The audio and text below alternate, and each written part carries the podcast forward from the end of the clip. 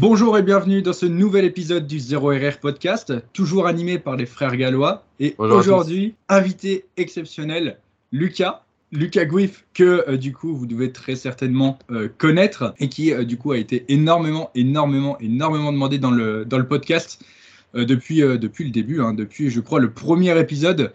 Dès que ça s'est appelé 0 RR, les gens, les gens t'ont demandé. Et, et, du coup, donc épisode un peu spécial. On va répondre du coup bien sûr à certaines questions. Lucas aussi du coup va nous donner son, son expertise, son point de vue sur plein de sujets, sur sa vision des choses. Mais je pense que euh, Lucas, avant d'aller plus loin, ce qui serait peut-être bien, c'est tout simplement de te présenter, dire un peu euh, qui tu es, ce que tu fais, ton parcours dans la muscu, parce que c'est vrai que tu es. Euh, moi, je me souviens, j'ai commencé la muscu avec en regardant tes vidéos, quoi. Donc, donc aujourd'hui, je fais un podcast avec toi, je fais une vidéo avec toi. J'ai même fait une vidéo avec toi la dernière fois. Donc c'est ça, c'est passé de je regardais ce que tu faisais à tourner avec toi au final. Donc c'était un peu la, la consécration pour pour moi aussi. Donc je te laisse voilà, te, présenter euh, et, en dire un peu plus sur toi tout simplement. Alors déjà, bonjour à tous et bien sûr, merci à, vous, euh, Denis et Rémi, de, m'inviter aujourd'hui. Euh, c'est avec un, énorme plaisir que je participe à la conversation qui s'appelle en plus Zéro RIR. Donc effectivement, ça a absolument tout pour me, tout pour me charmer. je vais partir du principe aussi que une grande majorité j'ai envie de dire une grande majorité, mais peut-être que je me trompe, des, gens qui vous écoutent ne me connaissent pas. Est-ce que c'est possible? Je me dis, écoute, je suis quand même euh, vieux et euh, je me suis quand même un peu absenté pendant euh, un petit moment. Donc, c'est possible qu'il y ait beaucoup de monde qui ne me connaissent pas, notamment sur des nouvelles applications, par exemple comme TikTok, où ben, voilà, j'ai jamais mis les pieds. Quoi. Donc, donc voilà, bonjour, je m'appelle Lucas, je suis créateur de contenu musculation 100% francophone euh, depuis 2012, euh, 2013, un truc comme ça. Donc ça a commencé lentement avec euh, les forums de musculation, parce qu'à l'époque, c'est comme ça qu'on communiquait sur Internet. Puis, bien sûr, la naissance d'Instagram, qui était 2012-2013, pareil, et le, boom, l'explosion de l'intérêt du, de, fitness musculation avec Internet et principalement YouTube. Parce que YouTube, c'est vieux, mais j'ai l'impression que ça a un peu explosé. Ou alors je suis biaisé parce que j'ai commencé à ce moment-là, mais aux alentours de 2011, 2012, 2013. Donc voilà, j'ai commencé dès le début. Euh, quand il n'y avait pas grand-chose, euh, j'ai commencé à le faire, mais à le faire un petit peu à, à l'arrache. Et c'était ce que j'appréciais, ce côté à l'arrache sur YouTube. Et c'était ce qui également, enfin c'était mes sources d'inspiration bien sûr parce que j'ai pas commencé ça tout seul, je me suis pas dit du jour au lendemain tiens je vais filmer mon quotidien, je regardais bien sûr des Américains le faire. Donc dédicace à Matogus qui a été euh, l'inspiration principale, la première de, ma création de contenu. Euh, donc, euh, à côté de ça, euh, je ne sais pas si c'est intéressant de le dire, mais peut-être que ça reviendra dans une conversation, et si ce n'est pas celle-là, c'est une prochaine. J'ai 33 ans et je fais de la musculation depuis maintenant un peu plus de 13 ans. Donc, donc voilà pour ça. Et si je peux rajouter aussi, j'ai touché ma première, parce que je pense que c'est important et de le rappeler, j'ai touché ma première barre, ma première haltère, les premiers pieds en, pieds en salle il y a 13 ans et il n'y a eu qu'un confinement pour me faire arrêter. C'est-à-dire que sur un parcours de, très long comme le mien, donc plus de 10 ans, généralement les gens ils font beaucoup de pauses parce qu'il y a la vie en fait. Il y a des moments, c'est galère, euh, pression sociale, professionnelle, etc. J'ai pas eu de pause sauf le confinement. Donc faut dire que c'est euh, quasiment un parcours sans break de 13 années euh, de musculation. Et je, le mentionne parce que l'autre jour, je discutais avec un, client qui avait euh, commencé, qui avait touché sa première barre, du coup, pour reprendre cette expression, il y a 8 ans, mais euh, bah voilà, ça ne voulait pas dire grand-chose au final. Il était un peu frustré de son niveau parce que ça faisait 8 ans. Il se dit, bah voilà, j'ai cette pression. Quand on me demande ça fait combien de temps que je fais la musculation, ça fait 8 ans. Et je regarde mon niveau, euh, bah voilà, je me, je me, sens mal, surtout quand c'est un abonné également, et il, me regarde, il m'entend, et il se dit merde, c'est pas normal quoi. Mais euh, si, ça veut pas dire grand chose cette, euh, cette donnée d'année. Euh, je pense que c'est plus l'assiduité qui, enfin, c'est d'ailleurs l'assiduité qui va plutôt définir un peu là où vous peut-être devriez en être avec votre pratique. je ne sais pas pourquoi j'ai fait un side là-dessus, mais je pense que c'est important de le rappeler. N'hésite pas, parce que tu vas voir, comme on t'a dit, le podcast, il part dans tous les sens. Hmm. Et ça, c'est hyper intéressant, ce truc que tu dis de l'assiduité. Et tu sais, il y, a beaucoup, je vois, il y a beaucoup de personnes qui, même moi, me contactent et me disent, bon, ça fait... Euh, réellement, tu sais, six mois que je m'entraîne. Mais le mec, quand, tu, quand tu dis il a mis les pieds en salle depuis six ans, mais ça fait réellement, on va dire, six mois que le mec suit une diète, qu'il a vraiment commencé à s'entraîner. Avant, il s'entraînait, il faisait des pauses de trois semaines, il y allait, il n'avait pas de programme, etc. Donc, ouais, c'est ça. En fait, on peut pas. La musculation sérieuse, euh, c'est, voilà, il faut compter à partir du moment où tu as commencé à vraiment euh, t'entraîner sérieusement. Et toi, c'est depuis le départ, au final. Sur cette période, il n'y a vraiment que le confinement. Donc, euh, ça fait un, vraiment un paquet d'années que tu t'entraînes très sérieusement. Et encore que le confinement, tu as essayé de faire ce que tu pouvais au début. Oui. Et ça n'a pas tenu longtemps, du coup? En fait, non. Parce que c'était trop long. Mais c'est vrai que j'ai mis et c'est peut-être une des raisons pour laquelle euh, euh, j'ai arrêté. Donc pour moi, arrêter, c'est s'entraîner, euh, s'entraîner moins de trois fois dans la semaine, faire moins de trois fois dans la semaine un travail avec résistance. Pour moi, c'est pas faire de la musculation. Et pourtant, c'est faire de la musculation. C'est juste, ce sont mes critères quoi, par rapport à ce que je fais normalement. Donc jusqu'à la fin, euh, dommage que j'ai pas de photos à partager, mais jusqu'à la fin, j'ai quand même continué à faire des tractions. J'avais une barre de traction et tout. Quoi. Mais, euh, mais pour moi, tant qu'il n'y a pas un zéro RIR contre ma porte avec des doubles élastiques, euh, je m'entraîne, je m'entraîne plus en fait. Et ça se voit sur le physique forcément. Donc au début, effectivement, j'ai mis le, j'ai mis le, le cœur dans l'entraînement à la maison. et le contexte, il, le contexte, il est, il est bien particulier parce que j'étais en pic euh, de ma bulk. Et peut-être même en pic physique tout court. Hein. C'est-à-dire que j'avais le meilleur physique, le, physique le plus lourd également, les performances les plus hautes que j'ai jamais eues en plus de, à ce moment-là, ça devait faire 10 ans en tout cas de, musculation. Donc du jour au lendemain, euh, bien sûr, les salles ont été fermées, etc. Pour nous, en Angleterre, c'était quelque chose comme l'avril. Ah oui, j'habite en Angleterre d'ailleurs. Euh, comme avril. Et bah, du coup, je me suis dit, bah... enfin non, c'est pas que je me suis dit, c'est que à l'époque, le Premier ministre qui fait un peu office de président en Angleterre, il nous a dit dans deux semaines c'est bon. Donc, ouais. Donc du coup, je me suis dit, bah vas-y, donne-toi à la maison. Limite, en fait, c'était presque un petit jeu. Ça faisait chier, pour sûr. Hein. Euh, mais c'était limite un petit jeu. Donc, euh, tu commandes du matos. Euh, et tu essaies de trouver tous les moyens, mais les trucs les plus farfelus, avec du triple lest, quelque chose dans les poches, quelque chose dans. Enfin bref, un, galère. Un massage contre la porte. C'est ça, ouais, double, double élastique autour de la nuque, des marques, tu commences à saigner sur la nuque, mais on s'en fiche, ça dure deux semaines, c'est pas trop grave. Et puis tu claques bah, ton fameux zéro RIR contre la porte, quoi. Et ça, au début, bah oui, oui, j'ai mis, euh, j'ai mis, j'ai mis mon âme contre cette porte, quoi, parce que c'était vraiment l'exercice difficile de la semaine. Sauf qu'il y a un moment où euh, ça rouvre, ça ferme, ça rouvre, ça ferme, et la porte, elle en a marre de toi, en fait. La porte, elle en a marre de toi, et, euh, et toi, t'as as pu le. T'as pu, le, as pu la passion. Et tu vois, c'est là où je me suis rendu compte, et peut-être vous aussi, vous êtes fait cette euh, révélation, on va dire, parce que c'était vraiment fort comme truc. Je suis pas forcément, je suis pas, je suis pas forcément fan de la culture physique. Je suis probablement plus fan de la musculation en salle, tout simplement, en fait donc de ce que nous offre en fait le, travail avec résistance en salle de sport, donc les machines, etc. Parce que je suis arrivé à un point où si vraiment j'étais die-hard fan de la culture physique, bah, j'aurais continué au poids de corps, euh, de même mm. dans mon truc et tout. Mais non, ça me faisait trop chier en fait. Ça a été trop loin dans l'inconfort pour que ça puisse dépasser euh, ou surpasser en tout cas euh, cette envie d'avoir un bon physique. Au bout d'un moment, bah, tant pis. au bout d'un moment, tant pis. Et c'est là que je me rends compte que s'il n'y avait pas les salles de sport, tu vois, je serais probablement pas le gars à aller faire euh, 1000 euh, fentes marchées par jour pour avoir des bonnes jambes. Probablement pas. Hmm. Aussi important soit le, physique et tout euh, dans ma vie.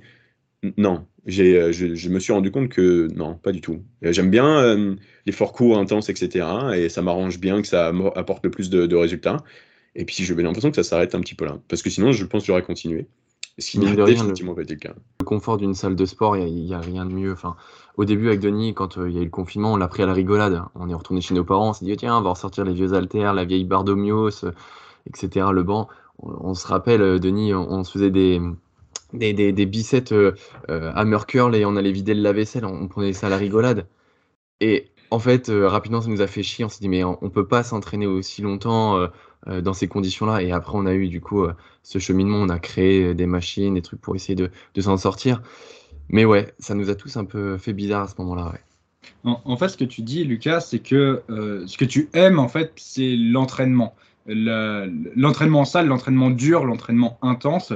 Et au final, ton physique, tu t'en fous. Quoi. Tu pourrais limite être beaucoup plus skinny, beaucoup plus gras, avoir un aspect visuel beaucoup moins bien que ce que tu as actuellement, à partir du moment où tu pourrais t'entraîner, ça tirait. Ça, je l'ai découvert en étant compétiteur, on va dire, avec le bodybuilding, où bah, de toute façon, tu n'as pas le choix en fait. Tu n'as pas le choix de mettre de côté ce, ce, regard permanent sur ton physique, cette recherche de l'excellence qui est souvent traduite à ton, dans ton œil et l'œil des gens par la définition pour réussir à avoir des, des, des, résultats que seuls les compétiteurs auront parce que bah, bah, tu deviens très lourd, très très lourd. Et donc oui, oui je me suis rendu compte qu'à ce moment-là, dans ce mindset, ça me dérangeait pas d'avoir euh, d'avoir ce, ce, physique que tu as, même mine de rien. Aujourd'hui, moi qui, euh, au contraire, me suis détaché de la scène compétitive de, bodybuilding, non pas que j'ai été grand compétiteur, mais bon, bref. Donc, euh, c'est-à-dire de ce cycle permanent de heavy bulk into heavy sèche, into c'est le bordel, je me recherche, je suis un peu déprimé, je heavy bulk, etc. Tu vois Et maintenant, au contraire, bah, je, me considère comme en même temps, même si mon objectif sera toujours le gain, parce que la progression, bah, tu ne peux pas vraiment faire autrement euh, quand tu fais de la musculation. Euh, je me considère un peu comme la, la, la, retraite, mais la retraite d'or du, du, bodybuilder. C'est-à-dire que le taf est fait, j'ai un peu économisé euh, toute ma vie. Euh, bon, je sais que le sujet de retraite, désolé le, le, drop dans le podcast maintenant, mais bon, économisé toute ma vie. et puis là, je profite un peu, tu sais, je suis à Monaco là. J'ai 70 ans, je suis à Monaco et j'ai une Ferrari, tu vois. J'ai travaillé dur toute ma vie, donc tous les gains, etc.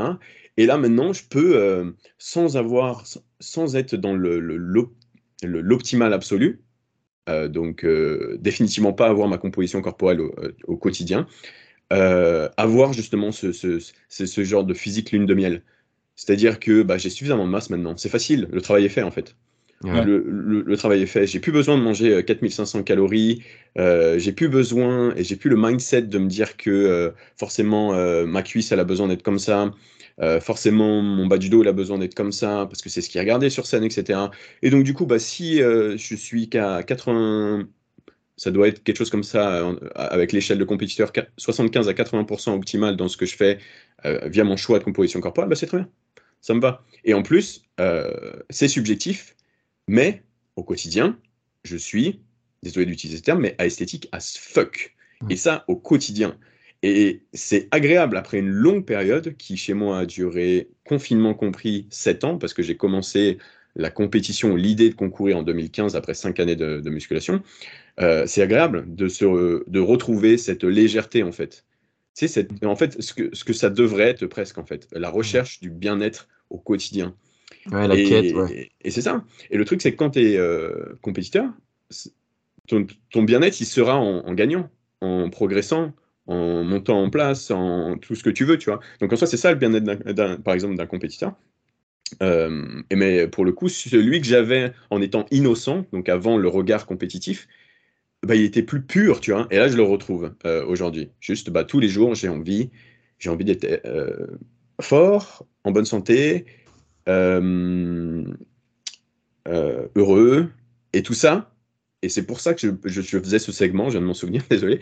Euh, tout ça, ça passe par euh, un physique que je que j'adore, mm. dans lequel je me sens extrêmement, extrêmement, extrêmement, extrêmement bien, extrêmement bien. Et c'est, oui, c'était ça le segment. Donc euh, aujourd'hui, quand même, malgré le fait que par le passé, je m'en fichais un peu de ma composition corporelle parce que tout ce qui m'importait, c'est d'être meilleur dans trois ans quand j'allais sur scène. Aujourd'hui, par contre, non, ça fait partie de mon bien-être, de mon bonheur, d'avoir un physique qui me plaît quand même.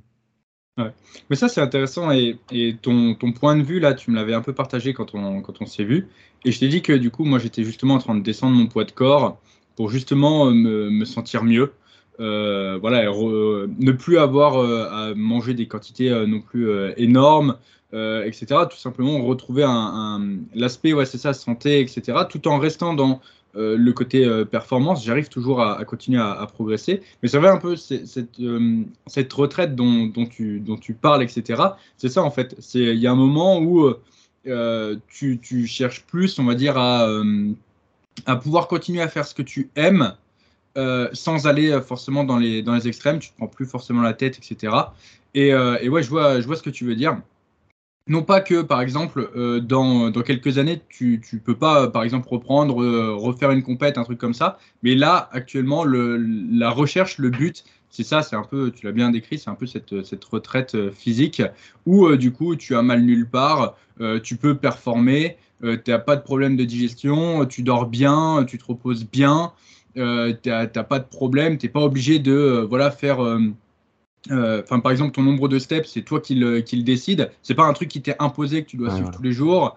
Euh, ta diète, euh, c'est pareil. Donc, tu comptes tes calories, tu sais ce que tu manges, etc. Mais tu te prends pas autant la tête que lorsque tu fais un, un, cut ou une prise de masse, etc. Et, et ouais, c'est ce, ce, côté un peu plus, un peu plus santé. Et je pense que ça, il faut vraiment. Il y a beaucoup de personnes qui, je pense, n'arriveront pas à s'identifier à, ça, parce qu'il faut vraiment avoir été dans, les extrêmes. Vraiment, je pense aussi avoir euh, plusieurs, plusieurs années de, musculation. Et quand on parle d'années de musculation, on parle de vraies années de musculation, pas les 6 euh, euh, ans, mais réellement 6 mois. Là, on parle réellement d'une longue période d'entraînement. Et c'est après, à mon avis, plus vers ça que tu, tu tends. Moi, aujourd'hui, mon objectif, c'est clairement d'être en dessous des 90 kg. Je me vois bien, je me verrais bien dans les 85 kg. J'aimerais bien être vers là. Et je pense que voilà, je serais ultra léger comparé à, aux 120 kg que j'ai pu faire. Mais je pense que c'est là où je me sentirais le mieux. Et en ayant parlé avec toi la dernière fois, c'est euh, ce dont je me suis rendu compte que en fait j'allais dans, dans, la bonne direction. Parce que ça t'a conforté, ouais. C'est ça, parce que je pense que mine de rien, tu vois la réflexion que j'ai là, tu l'as eu euh, avant moi, Lucas, et tu vois tu euh, tu as tiré la même conclusion et je pense que tu, tu, tu, as atteint cet objectif bien avant moi. Et du coup, bah, c'est bien, je peux, je peux te prendre et me dire que bah, voilà, je, vais, je vais dans la bonne direction. ça me réconforte là-dedans. Quoi. Il y a aussi, tu sais, le, Bon, déjà, ça me fait très plaisir euh, ce que tu dis.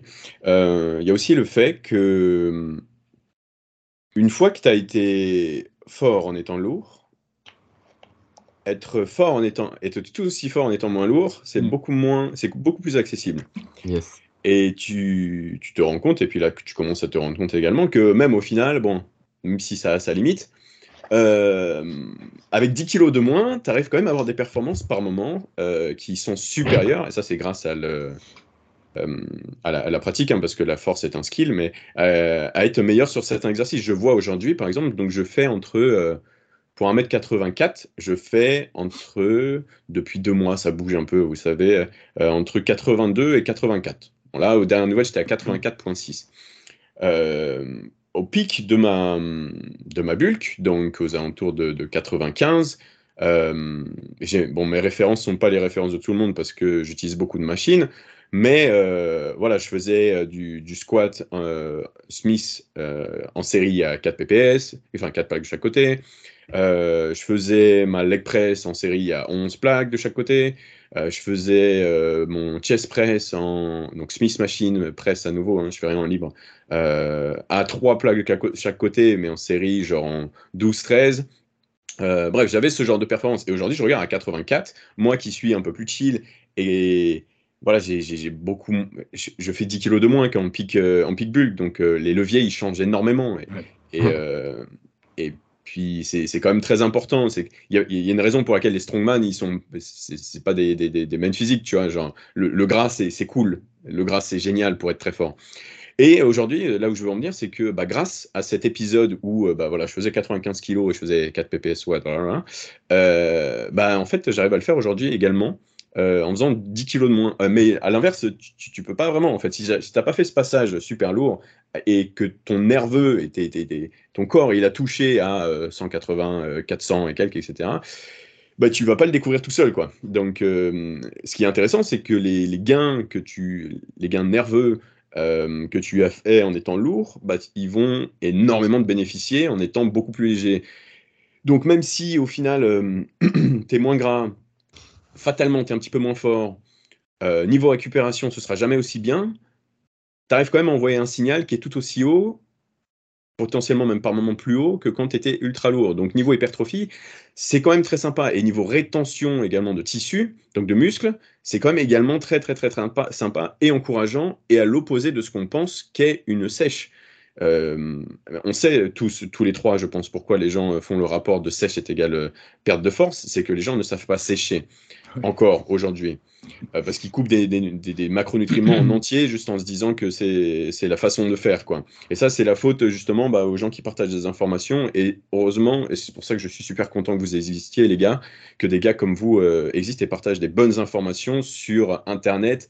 Euh, grand pouvoir, grande responsabilité, définitivement. Donc, je suis très content de voir que dans cette. voilà, en 2023, on a des gars comme vous qui, qui viennent éduquer correctement le, les, lifters, euh, les lifters français. merci. merci, ouais. Mais en fait, euh, tu as quand même une parole pleine de sagesse parce que en fait, ce que tu dis, c'est que tu ne regrettes pas du tout d'être monté à 95.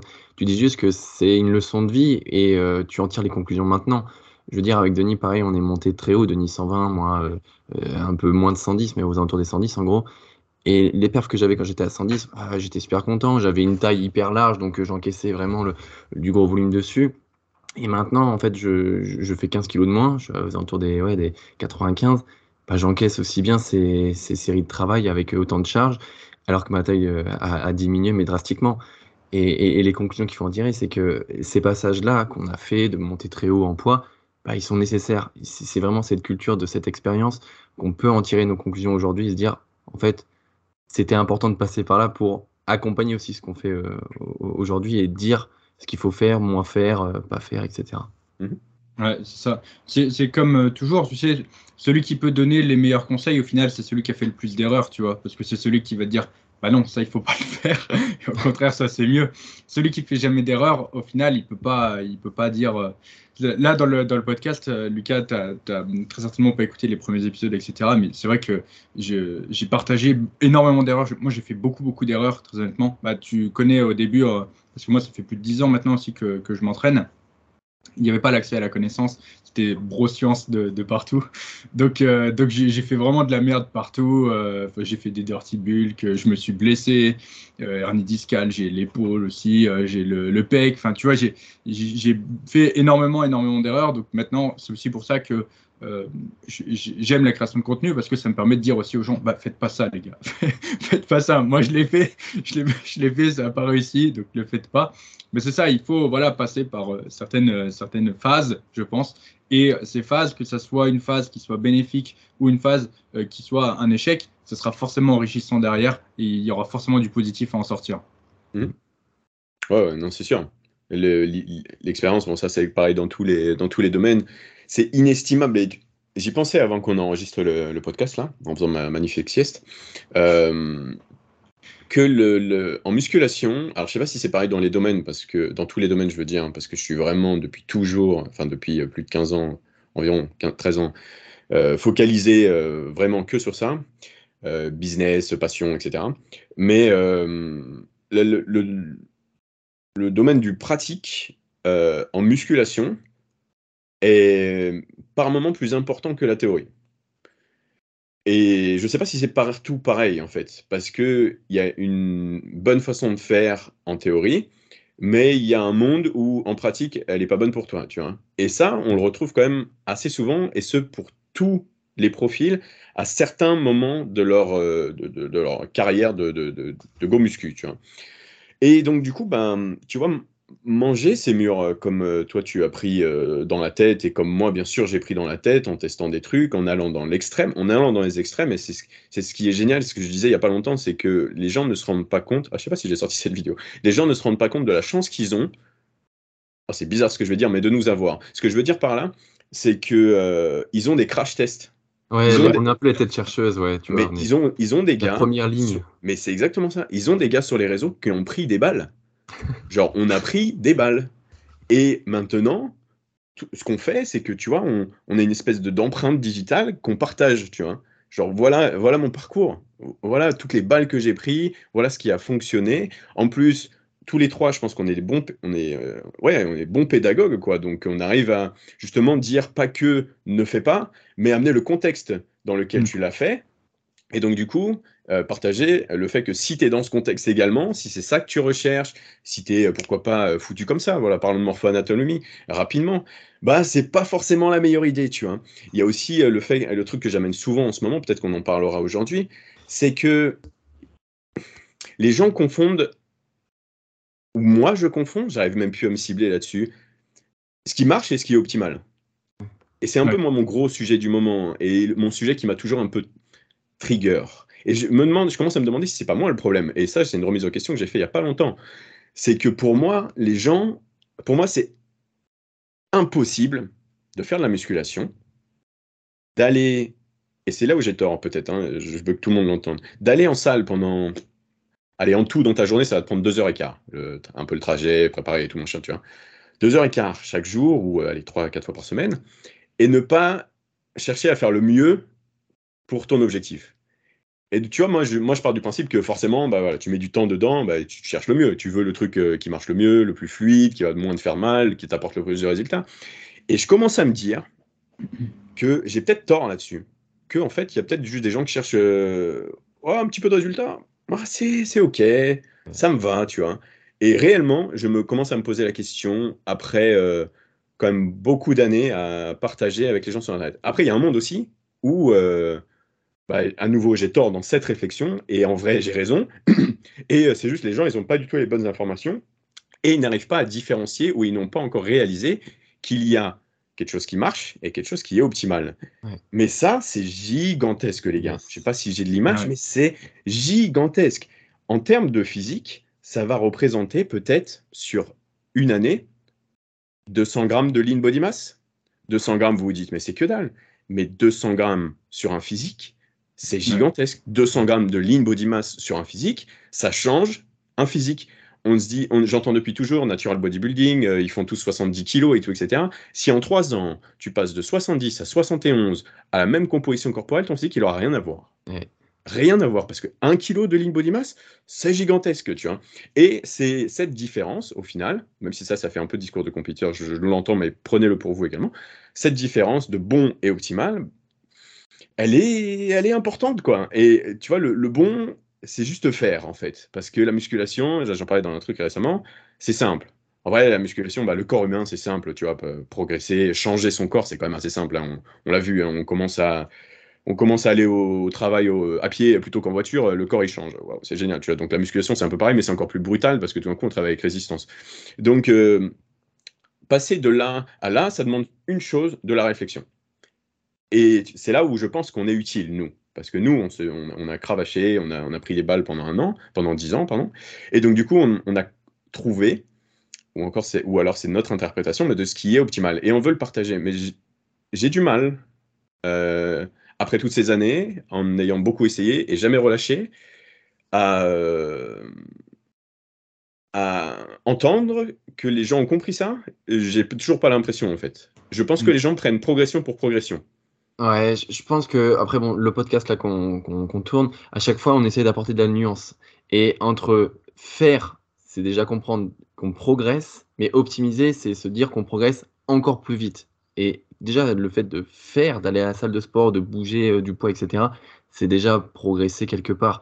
Et comme tu dis, voilà, c'est tellement euh, aléatoire là où on se positionne dessus. Et en plus, par rapport à notre interprétation qui est hyper subjective, on ne sait pas vraiment euh, là où placer notre curseur. Mais il faut vous dire déjà que si vous faites, vous progressez. Là, l'image, euh, l'image qui me vient à l'esprit, euh, Lucas, c'est que en gros, c'est dans les gens dans ce qu'ils font, dans à peu près tout. Tu sais, quand tu veux acheter un truc, quand tu veux choisir une voiture, par exemple, tu sais, tu te renseignes toujours sur quelle voiture va être la mieux et au final, tu vas essayer de choisir la mieux. Et c'est à peu près la même chose dans le sens où si je te propose, je sais pas, une euh, une, une, vieille 106, si je te propose une 206, euh, si je te propose, euh, je sais pas, une Mercedes et une Ferrari, tu, tu, sauras tout de suite que genre le mieux c'est la Ferrari, c'est celle qui aura les, les, meilleures options, le meilleur moteur, etc. Et au final, si tu as les moyens, bah, tu prendras très certainement la Ferrari. Mais les, toutes les voitures roulent, tu vois, si c'est pour tout, tout fonctionne. Mais genre la Ferrari, elle est mieux, elle va plus vite, elle est plus confortable, etc. Et à la limite, ce qui peut t'empêcher de l'avoir, c'est juste le budget. En musculation, euh, c'est pas, en fait, c'est la même chose. C'est comme si, euh, je sais pas, la, euh, la 106, c'est un développé couché alors que tu as les bras longs et une cage thoracique ultra fine, tu vois. Et, et, la Ferrari, ça va être, je sais pas, une, une chaise presse sur laquelle tu vas pouvoir régler ton amplitude, qui va avoir une convergence, une bonne prise, etc. une mise en place très facile. Et en fait, la, la, seule chose qui va t'empêcher de le faire, c'est non pas l'argent, mais en fait, c'est ta réflexion. Et la plupart des gens, en fait, ils, je sais pas pourquoi, ils vont, ils vont, tout le monde roule en 106 en fait. tout le monde roule en 106. Et on est dans un monde où toi, quand tu roules avec ta Ferrari et que tu dis aux gens, mais euh, rouler en Ferrari, c'est très simple. tout le monde peut avoir une Ferrari. Les gens vont te dire, non, non, non, non, je veux pas, je veux rester avec ma 106. Non, ça euh, roule la 106, ouais, c'est ça. Ouais, Ça, roule, etc. ça suffit, ouais. J'ai été, et ça fait 10 ans que, enfin, ça fait euh, euh, deux ans que je vais en, en voiture, en, enfin, en 106 au travail, ça fonctionne bien, etc. Mais les gens se rendent pas compte que, en fait, leur vie pourrait être mieux et ils pourraient très facilement passer sur la Ferrari, tu vois. Mais je, suis un peu d'accord avec toi dans le sens où euh, prendre, prendre du muscle, c'est très lent. C'est vraiment hyper lent. Et les mecs, ils, vont passer, par exemple, je sais pas combien de temps à la salle. Il y en a, ils vont cinq fois par semaine à la salle, euh, deux heures. Et au final, ils ont la moitié des résultats, si, si pas le tiers des résultats qu'ils pourraient avoir, juste parce qu'ils optimisent pas les choses. Et optimiser, parfois, c'est juste changer un exo, tu vois. C'est juste pousser un peu plus une série. Euh, et c'est pas forcément en plus parfois plus chronophage, hein, parce qu'il y a des gens qui vont faire quatre séries. Parfois, c'est mieux de faire par exemple deux séries avec une plus grosse intensité. Donc en termes de temps, ça change rien. C'est juste voilà la réflexion qui les, qui les bloque. Euh, pareil, pour, euh, pareil pour la diète, tu vois, il y a, y a, des gens, ils, ont, ils vont mettre tu vois, dans leurs assiettes et ils vont manger. Et qu'est-ce qui les empêche en fait de prendre une balance, juste peser, tu vois? Et ça, c'est pareil, c'est de l'optimisation, mais ça rajoute pas de temps supplémentaire. C'est pas forcément plus chiant. Tu as juste à tendre le bras pour attraper la balance. Et voilà, on est dans un monde où bah, du coup, les gens préfèrent être en 106 que, que, en, que en Ferrari. Quoi. Et, et, et c'est pas compliqué d'avoir une Ferrari dans le monde de la muscu. Quoi. Très belle comparaison de deux. Non, mais c'est vrai, c'est vrai, c'est bien, c'est bien, c'est bien trouvé. Et le, la conclusion, tu vois, du coup, j'ai écouté ton histoire et je me suis dit, bah ouais, tout roule, ouais. Et les gens pensent à, pensent juste à rouler et pas forcément euh, dans quoi ils roulent en fait, tout simplement. Et c'est là, et je vous pose la question, qu'est-ce que vous en pensez? Est-ce que, euh, est-ce que la majorité des gens, au final, ils ont conscience qu'ils pourraient rouler en Ferrari et ils sont satisfaits de rouler en 106 Ouais, je pense, je pense que c'est ça. Et, euh, et, je pense aussi, tu sais, qu'il y a une époque où euh, bah, il n'y avait que des 106, quoi. il n'y avait pas de Ferrari. Hmm. Et du coup, la 106, elle est, elle est populaire. La 106, la 106 elle, est, elle est dans leur cœur, tu vois. Et ils n'arrivent pas à s'en détacher. C'est un peu comme ta première voiture. Hmm quand, quand elle marche plus, ça te fait mal au cœur de t'en séparer et tu veux pas passer à une autre. Bah là, je pense que c'est exactement la même chose, tu vois. Hmm. Et... Pour, ceux qui n'ont pas compris, la 106, c'est euh, travailler en 3 x 10. C'est à, vous, euh, à vous qu'on parle. Donc, puis ça crée de la euh, frustration quelque part. Je veux dire, des personnes qui roulent en 106 depuis longtemps et, et qui voient d'autres personnes optimiser et rouler en Ferrari, euh, bah voilà, ça, ça, crée un gouffre. Et après, les gens qui roulent en 106, ils, ils veulent bien essayer, si tu veux. Mais est-ce qu'ils ont aussi euh, cette motivation, cette rigueur à vouloir euh, euh acheter et investir dans une 106, une, une Ferrari? Je suis pas sûr. Tu vois? Est-ce qu'ils se contenteraient pas de se dire, bon, voilà, la musculation, c'est c'est bien de faire, donc de, de rouler en 106.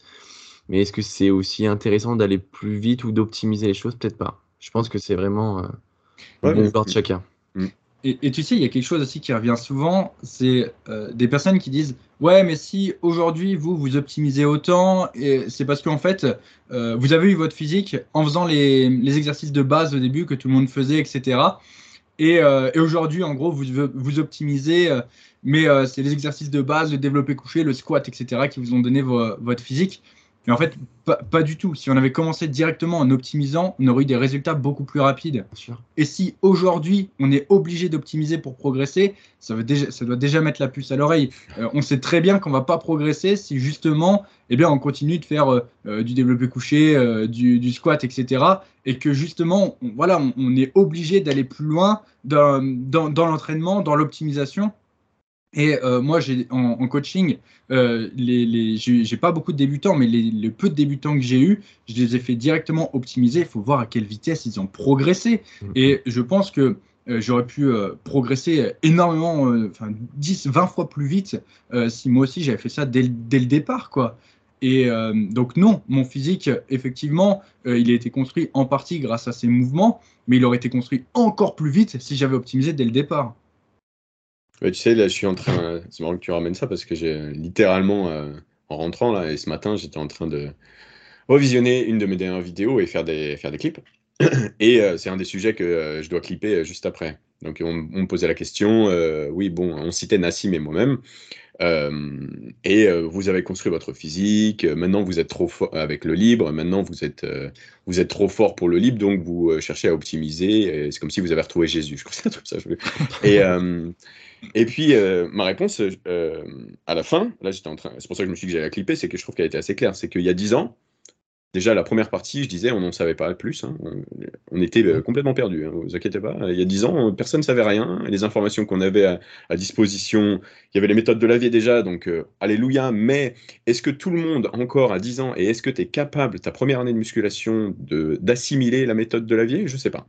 Je pense que ça demande justement de se manger ce fameux mur euh, avant de le, de l'embrasser, euh, la méthode de la vie. Et donc, tu avais les méthodes de vie. Donc, ça, on peut pas dire qu'on n'avait rien, mais à côté de ça, c'était pas top. Et en plus de ça, le matos à disposition qu'on avait il y a 10 ans, il était euh, pas le matos d'aujourd'hui. C'est-à-dire que, faut, faut vous dire, les gars, vous avez commencé à musculer il n'y a, pas longtemps et euh, vous êtes inscrit dans votre fitness park directement, hein, ou même Basic Fit, allez. Il y a 10 ans, tu me donnes, un peu plus de 10 ans, tu me donnes un, fitness park random, hein, prends n'importe lequel, je, je suis que tu veux, mais je suis à Disney tu te rends pas compte du matos incroyable euh, que a un fitness park aujourd'hui pour un pratiquant d'il y a 10 ans. C'est un truc de malade. Il y a 10 ans, regarde, je, je, le dis dans ma vidéo et je le remets ici, j'ai commencé la musculation dans une salle qui s'appelait Neoness. Donc, euh, bon, je sais pas si ça a été racheté, ça existe toujours, mais dans ce Neoness, il y avait, euh, je m'en souviens, 5 bandes développées couchées, un rack à halter qui allait jusqu'à 24 kg, et il n'y avait pas de chest press, il n'y avait pas de Smith machine. Donc en soi, tu fais les pectoraux en salle avec le développé couché. Tu n'as pas le choix, hein. ça c'est sûr et certain. Je sais les haltères, comme je lis dans ma vidéo, et, c'était peut-être un peu arrogant, mais au bout de 24 kilos, ça va quand même assez vite. Si tu as un peu un passé sportif, ça va quand même assez vite et tu peux plus utiliser 24 kilos pour faire, pour rester dans ta fourchette de répétition pratique qui situe entre 5 et 30, on va dire, même si 30 euh, sur cet exercice, je suis pas fan, mais bref. Et donc, tu fais le développé couché. Et donc, en fait, les gens qui avaient le, le plus de résultats, c'était les gens qui optimisaient ce qu'on avait à l'époque, le développé couché. Euh, qu'est-ce que je pourrais faire le, squat? Il y avait des presses à cuisse, oui, mais il n'y avait pas euh, partout des pendulum squat, il n'y avait pas partout des hack squat, il n'y avait définitivement pas partout des mhm. Smith machine, il n'y avait que du squat.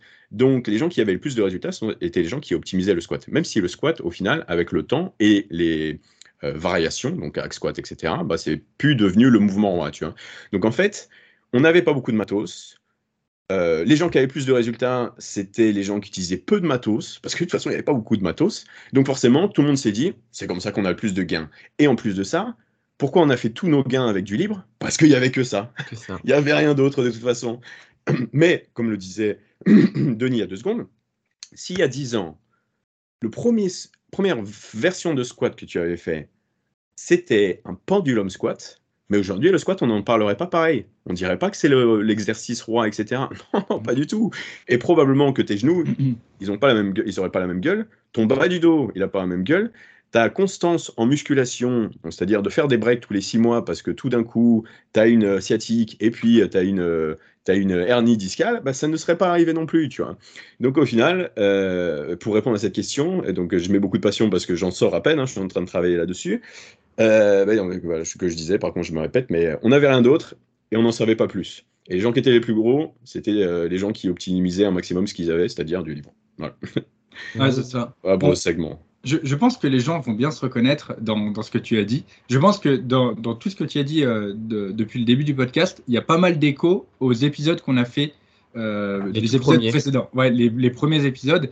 Il y a un épisode qu'on a fait qui s'appelle La musculation 10 ans en arrière, on revient un peu sur les salles avant, etc. Et tu as, dit en fait exactement la même chose qu'on a dit dans, dans le podcast, à savoir que tu avais, euh, que dalle, avais que dalle en salle. Et il y a certains home gym euh, aujourd'hui qui sont beaucoup mieux équipés que, ce qu'on avait à l'époque. Mais de toute façon, tu as un rack, une barre et une poulie. Tu es, aussi bien équipé qu'une salle de muscu de l'époque. Hein. Donc oui, et après, par contre, ce que tu dis, c'est intéressant, c'est s'il y a 10 ans, il y avait déjà eu des hacks et des pendulums, aujourd'hui, on, on, parlerait un peu moins du squat, moi, ce que j'ai hâte de savoir, c'est ce qu'on dira dans 10 ans. 10 ans, ouais, bien sûr. Eh, rétrospectivement, voir ce que est-ce que, Est-ce que dans 10 ans, les gens auront compris que bah voilà, un hack, c'est mieux, un pendulum, c'est mieux Est-ce que les gens auront compris ça? Et je pense que progressivement, on y va, tu vois. On y va quand même. Il y a de plus en plus de personnes qui commencent à comprendre ça. Puis en fait, je pense que quand tu essayes, tu, tu, comprends, tu comprends par toi-même, tu vois. Tu, tu, tu, sens que tu sais que c'est mieux, tu vois. Tu n'as même pas besoin d'avoir une étude scientifique ou quoi que ce soit, ou qu'un mec te le dise. Tu as juste à faire le test par toi-même et tu t'en rendras compte. Mm. Et, et, oui, et puis c'est ça, tout, ce, tout ça, tout ce... Puis en fait, les, les gens euh, avant, ce qui se passait aussi, c'est que bah, souvent ils se blessaient à cause de ces mouvements, euh, soulevé de terre, squat, développé, couché, et après ils reprenaient jamais, ils reprenaient jamais la muscu. Donc c'est sûr que en fait, euh, tu dis ceux qui avaient les meilleurs résultats, c'était ceux qui optimisaient ces mouvements et surtout ceux qui avaient la morpho pour les faire et qui se blessaient pas. Et, et, du coup, souvent ceux qui avaient la morpho, bah, ils en avaient les meilleurs gains musculaires possibles. Du coup, bah, certes, ils, progressaient, mais pourquoi? Parce qu'ils avaient la morpho. Et tous les autres, en fait, c'était genre 1%, c'est même pas, c'était euh, une très très faible minorité. Et en fait, tous les autres, c'était la partie euh, immergée de l'iceberg qu'on voyait pas, parce qu'en fait, ils se blessaient, et puis après, bah, vu comme ils étaient blessés, ils revenaient jamais en salle de sport. Donc c'est sûr que bah, tous les mecs énormes que tu voyais, ils faisaient squat, développé couché et soulevé de terre, parce que c'était des mouvements qui leur correspondaient, sur lesquels ils se blessaient pas, et du coup, ils pouvaient progresser. Mais tous les autres qui étaient blessés, bah, tu, tu les voyais plus, quoi, tout simplement. Hein.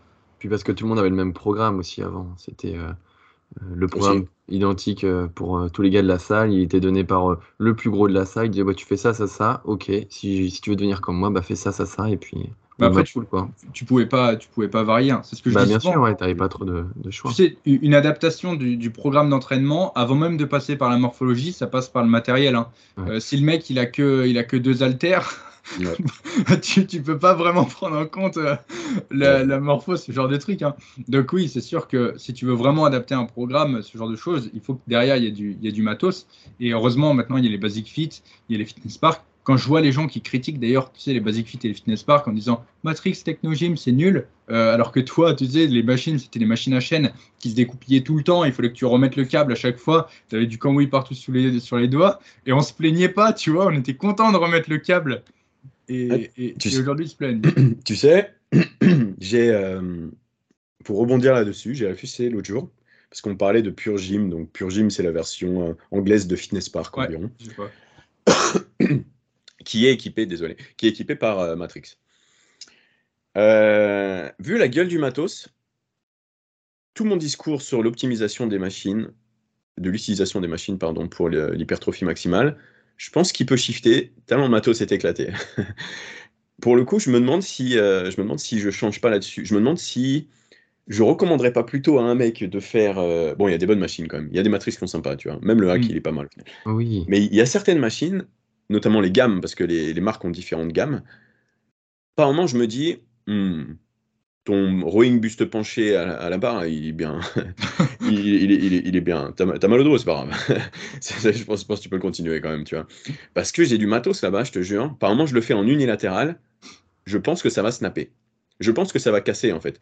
Les presses à cuisse horizontales Matrix, tu, bah justement, on en a une dans ta salle à énergie C'est une Matrix. Franchement, celle-là, quand tu mets les pieds hauts, parce que là, on avait les pieds bas, donc on mettait pas trop lourd, et que tu maxes le truc, elle, grogne. Oh, je suis bah, pas convaincu qu'elle tienne. Hein. Oh, je suis pas convaincu que ça tienne. Et en plus, Matrix, oh, je suis avec trois profils qui sont euh, deux profils qui sont plus grands que moi. Matrix est une marque euh, conçue par les petits, créée pour les petits. C'est dans ce sens-là. Bref, c'est une marque pour les pour les personnes de, de, plus petite taille. En gros, musculation, quand tu pètes le mètre 80, donc peu importe ta morphologie, hein, tu pètes le mètre 80, tu te rends compte que, et encore, mètre 80, c'est pas si grand que ça, hein, euh, tu te rends compte que tout n'est peut-être pas forcément pensé pour toi, tu vois. Donc en plus d'avoir une morphologie qui est un peu complexe dans le monde de la musculation et du bodybuilding, quand tu mets sur une machine, tu te dis, ah oui, l'ingénieur, il était pas bien grand. L'ingénieur, c'était probablement un bon bodybuilder, tu vois. Et Matrix, de temps en temps, je me fais cette, euh, je me fais cette réflexion quand même. Technologie, moins, un peu quand même, mais Matrix, Matrix, c'est vraiment pas ex. Matrix, euh, ça laisse à désirer quand même. Ça, ah, que les, gars des basifiques, je comprends par moment, tu vois. Ça, dépend quelle machine. Après, il faut savoir aussi que les gens qui se plaignent le plus, c'est souvent aussi qu'ils savent pas utiliser le matos. Euh, pour moi, les, personnes qui se plaignent le plus, vraiment qui disent ouais, le matos c'est de la merde, etc., souvent ils savent pas l'utiliser. Parce que, encore une fois, ok, il y a certaines machines qui sont pas ouf, mais encore une fois, tu n'es pas, pas obligé de les faire. Et c'est vrai que je suis d'accord que parfois, euh, le, libre peut être, peut être mieux. C'est vrai qu'il y a certaines chest press. Parfois, en fait, tu fais mieux de prendre tes haltères, mettre tes coudes correctement et faire ton mouvement aux haltères. Mais encore une fois, tu vas dans un basic fit, en général, tu as, au minimum 3 ou 4 chest press. donc il y en a forcément, il y en a forcément une qui, qui va te convenir, tu vois. Donc aujourd'hui, tu peux quand même optimiser vachement plus facilement. Au niveau du dos, euh, au niveau du dos, quand tu as des poulies déjà, quand, quand tu as des poulies, euh, c'est bon, tu n'as déjà plus, plus trop besoin de te, te faire chier. Hein. C'est ce que je disais. Euh, bah, tu, tu, la vois, toi, la machine Cybex, la poulie Cybex, la double. la poulie bah, quand, quand tu as ça, quand tu as un truc comme ça, au niveau du dos, tu peux tout faire. Au niveau des pecs, tu peux tout faire. Euh, honnêtement, il n'y a pas, y a pas grand chose. Il n'y a que pour le bas du corps où tu peux pas faire grand chose avec ça. Mm. Mais, mais très honnêtement, aujourd'hui, tu as tellement de, de, de matos euh, que effectivement tu n'es plus forcément obligé de faire du libre. Et même s'il y a quelques machines qui sont pas ouf de la gamme Matrix euh, et que euh, effectivement c'est mieux dans certaines gammes, je pense que dans la salle, ça s'équilibre parce qu'en en fait, tu as quelques bonnes machines pour certains groupes musculaires, tu en as d'autres qui sont un peu moins pour d'autres groupes musculaires, et tu peux remplacer par d'autres choses. Donc au final, ça compense parce que c'est impossible. Enfin, c'est ça aussi qui est dommage, c'est qu'il y a zéro marque qui font que des bonnes machines. Il y a forcément des machines qui sont, qui sont merdiques, que ce soit chez Technogym, que ce soit chez euh, Matrix. Il y a forcément. Ce qu'il faut, c'est. En fait, les meilleures salles, c'est. Tu prends bah, Ultraflex, euh, dont on a parlé aussi plusieurs fois dans, dans le podcast, Ultraflex à, à Rotterdam tu as énormément de, marques différentes et au final, c'est ça. As, en gros, tu as les meilleures machines de chaque marque et c'est ça qui en fait une, salle incroyable. C'est parce que bah, il y a zéro gamme aujourd'hui de machines qui fait que bah, qui font des, bonnes machines sur tous les groupes musculaires. Hmm. Moi, je me rappelle, euh, on a été les premiers avec Denis à, critiquer Basic Fit parce que le premier qui a, qui a pop dans, dans notre ville, euh, c'était une révélation. Quand on s'est dit c'est vraiment la meilleure salle sur Limoges, donc euh, on y va quoi. Et on s'est rendu compte euh, que le matos ne convenait pas, machin, nanana, on critiquait, on disait ouais non la presse à cuisse linéaire à 45 elle est à chier, on la charge à fond, on a on a encore ressenti, ça nous tape dans les lombaires, ça va pas, la presse à cuisse horizontale, celle que vous faites, celle que vous avez faite la dernière fois là, elle est trop légère. À chaque fois on trouvait des excuses. Et maintenant qu'on a appris à utiliser le matos correctement, moi je suis vraiment partisan du Matrix. Je trouve que c'est excellent. Enfin, quand tu n'as rien d'autre à ta disposition, la presse à 45, elle, est géniale. Avec les pieds bas, tu mets pas très lourd, mais au moins tu peux faire un bon mouvement. La presse à horizontale, même chose. Et, ça, c'est pour toutes les autres euh, machines. Quand on, les a, quand on apprend vraiment à les utiliser correctement, ça change la vie.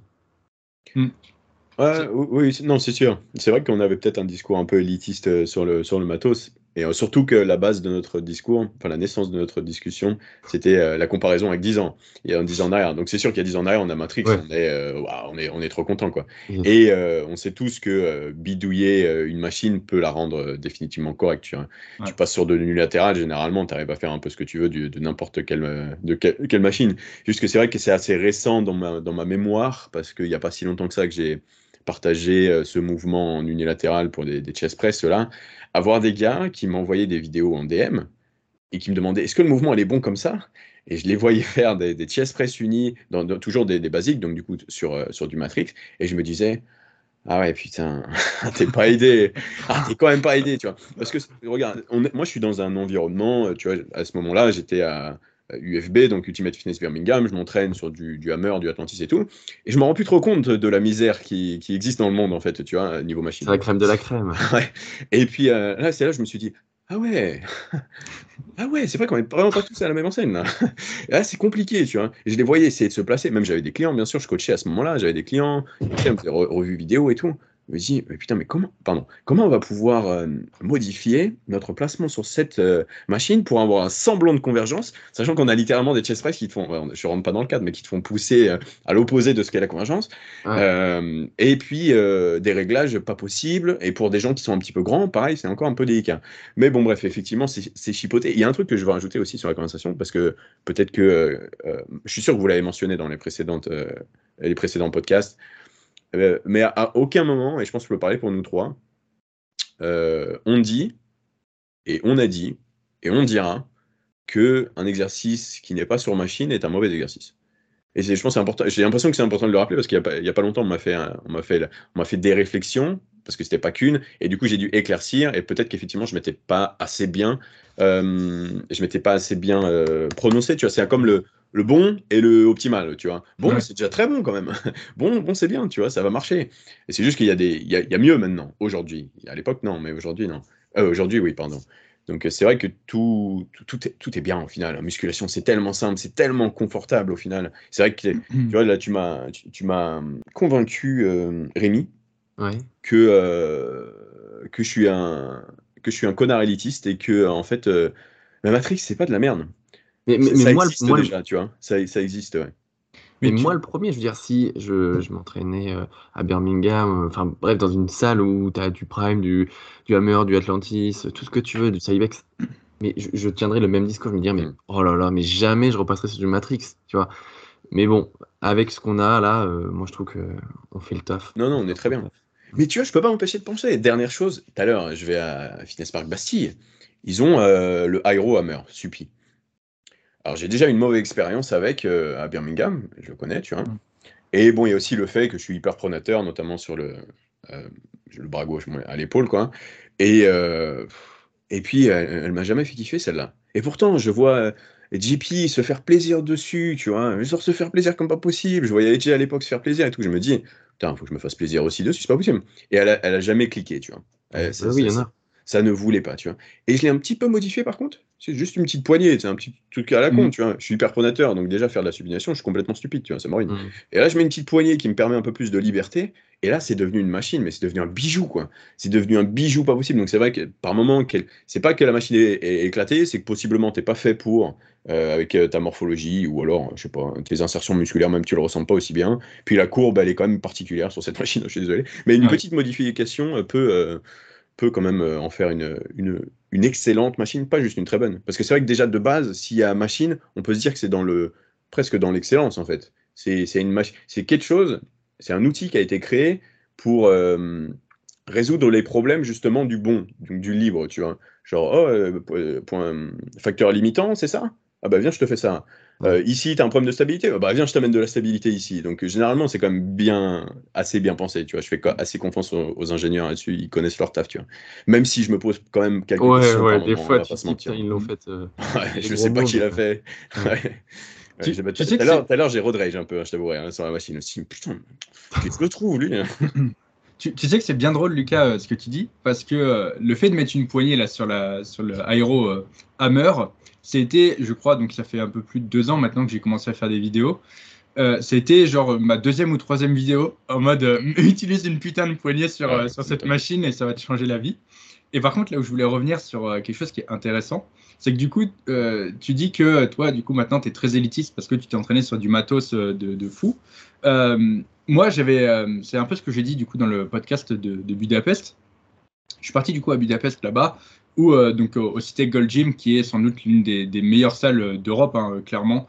Euh, tu as de toutes les marques, euh, tu as des, machines mythiques là-bas.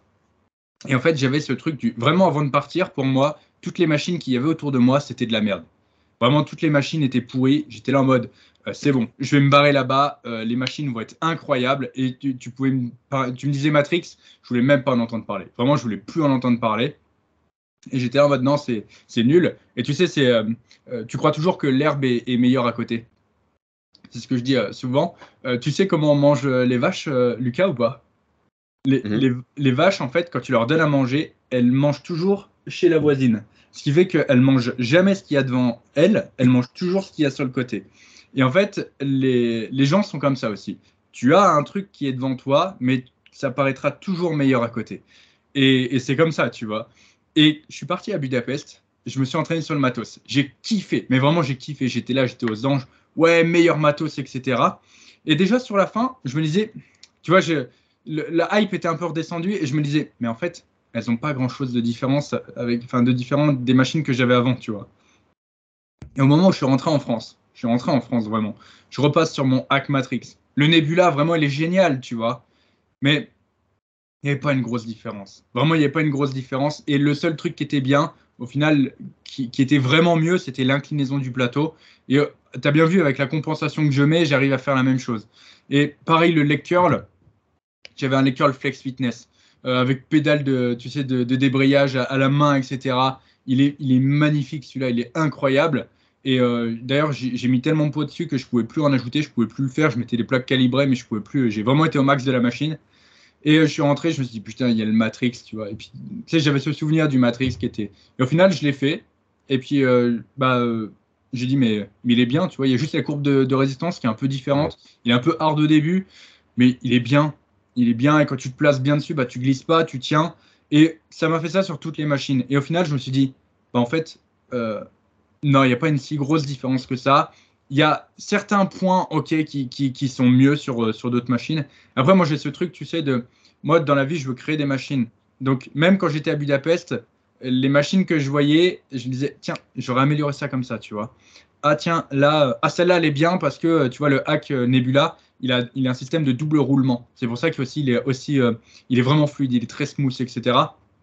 Et donc, quand je regarde une machine, je me dis, tiens, il y a ça qui pourrait être amélioré. Je me suis jamais suis jamais tombé sur la machine parfaite. Mais je pense qu'aussi pour le mec qui n'a pas cette vision-là, euh, de, des machines, euh, tu sais, celui qui se met dessus, il, sent juste qu'elle est un peu mieux, qu'elle a peut-être un peu plus de réglages et tout de suite pour lui elle est mieux. Mais de toute façon, je pense qu'à partir du moment où c'est différent, tu vois, que, encore une fois, la mentalité des vaches, que c'est différent de ce que tu as devant toi, au, final, c'est, tu trouveras ça mieux, et même parfois si c'est moins bien, tu vois. Et donc, il y, a toujours ce truc du tu veux ce que tu n'as pas, et, euh, et au final, c'est ça, quand tu. Les gens, les gens aiment, bien, aiment bien se plaindre, mais au final, pour m'être entraîné sur plusieurs des meilleures machines au monde, il n'y a pas une grosse différence et c'est pas ça qui va faire que euh, tu prendras plus 3 kilos de muscle à l'année. Ça, c'est sûr. Hein. Quel podcast On n'a rien suivi pour le moment. on n'a même, pas, même pas fini le. C'était bah, l'intro, ça. Ça fait 1h10 d'intro, c'est bien, non on a, même pas... Attends, on n'a même pas fini l'intro, Lucas, t'es censé te présenter. Qu'est-ce que, qu'est-ce que j'ai pas dit encore, merde c'est trop bon, mais je pensais pas qu'on allait partir autant comme ça. je sais pas si on va pouvoir faire des questions. Non, mais faut bon, bah, aujourd'hui, aujourd'hui, on tourne l'intro. Demain, on fait la première question. c'est ça. Ah, on peut partir euh, direct euh, si vous voulez. Alors, du coup, euh, on, a quand même un, petit rituel et je pense qu'on va, on va quand même le, suivre. Comme ça, c'est pas grave. Je pense que de toute façon, ça va repartir sur plein d'autres sujets comme ça vient de le faire. C'était sûr. C'était sûr. Ah, vous avez dit, c'est pour ça, moi, je suis content d'être invité. Hein. The... partie 2 où on traitera vraiment les questions qu'on a sélectionnées. Et, voilà, comme ça, ceux qui ont posé les questions, vous aurez euh, les réponses, vous en faites pas. Et euh, du coup, donc, normalement, ce qu'on fait, Lucas, c'est tu sais, le, retour un peu sur, sur nos semaines. Donc, tu sais, ta semaine d'entraînement. Et je pense que aussi, et là, ça va aussi partir dans tous les sens, tu peux expliquer un peu le format d'entraînement, tu sais, dont tu nous as un peu parlé tout à l'heure, ce que tu fais. Et c'est sûr que ça va partir. Mais vas-y, je t'en prie. Attends, Vas-y. Vas-y, ouais. Il n'y a plus d'eau après, là c'est fini, Ah ouais, merde. Euh, alors, non, c'est assez simple, je crois. Euh, donc actuellement, donc, je suis sur 4 euh, fois par semaine. Et mais tu vois, rien, que de dire ça, j'ai envie de dévier. Mais c'est important, j'ai l'impression que je dévie. C'est toujours le contexte, il est trop important. Pourquoi actuellement je m'entraîne 4 fois par semaine? Alors que, bon après je pars du principe que les gens ne me connaissent pas, mais j'ai toujours été fan plus que fervent défenseur, fan de m'entraîner beaucoup, très souvent. Et à nouveau, rien que cette information, elle pourrait faire un podcast seule. Pourquoi j'avais envie de m'entraîner euh, beau très souvent? Parce que je cherchais euh, le sentiment d'accomplissement dans la musculation, chose que j'arrivais pas à arriver dans ma vie, à avoir dans ma vie. Ça peut faire des trucs psychologiques, hein, mais. Et euh, il y a eu le confinement. Bon, bref. Avant le confinement, je m'entraînais environ 5-6 fois par semaine. Donc mon pic, là, bodybuilding. je pense que j'étais encore sur un push-pull legs à ce moment-là. Je crois bien, ouais.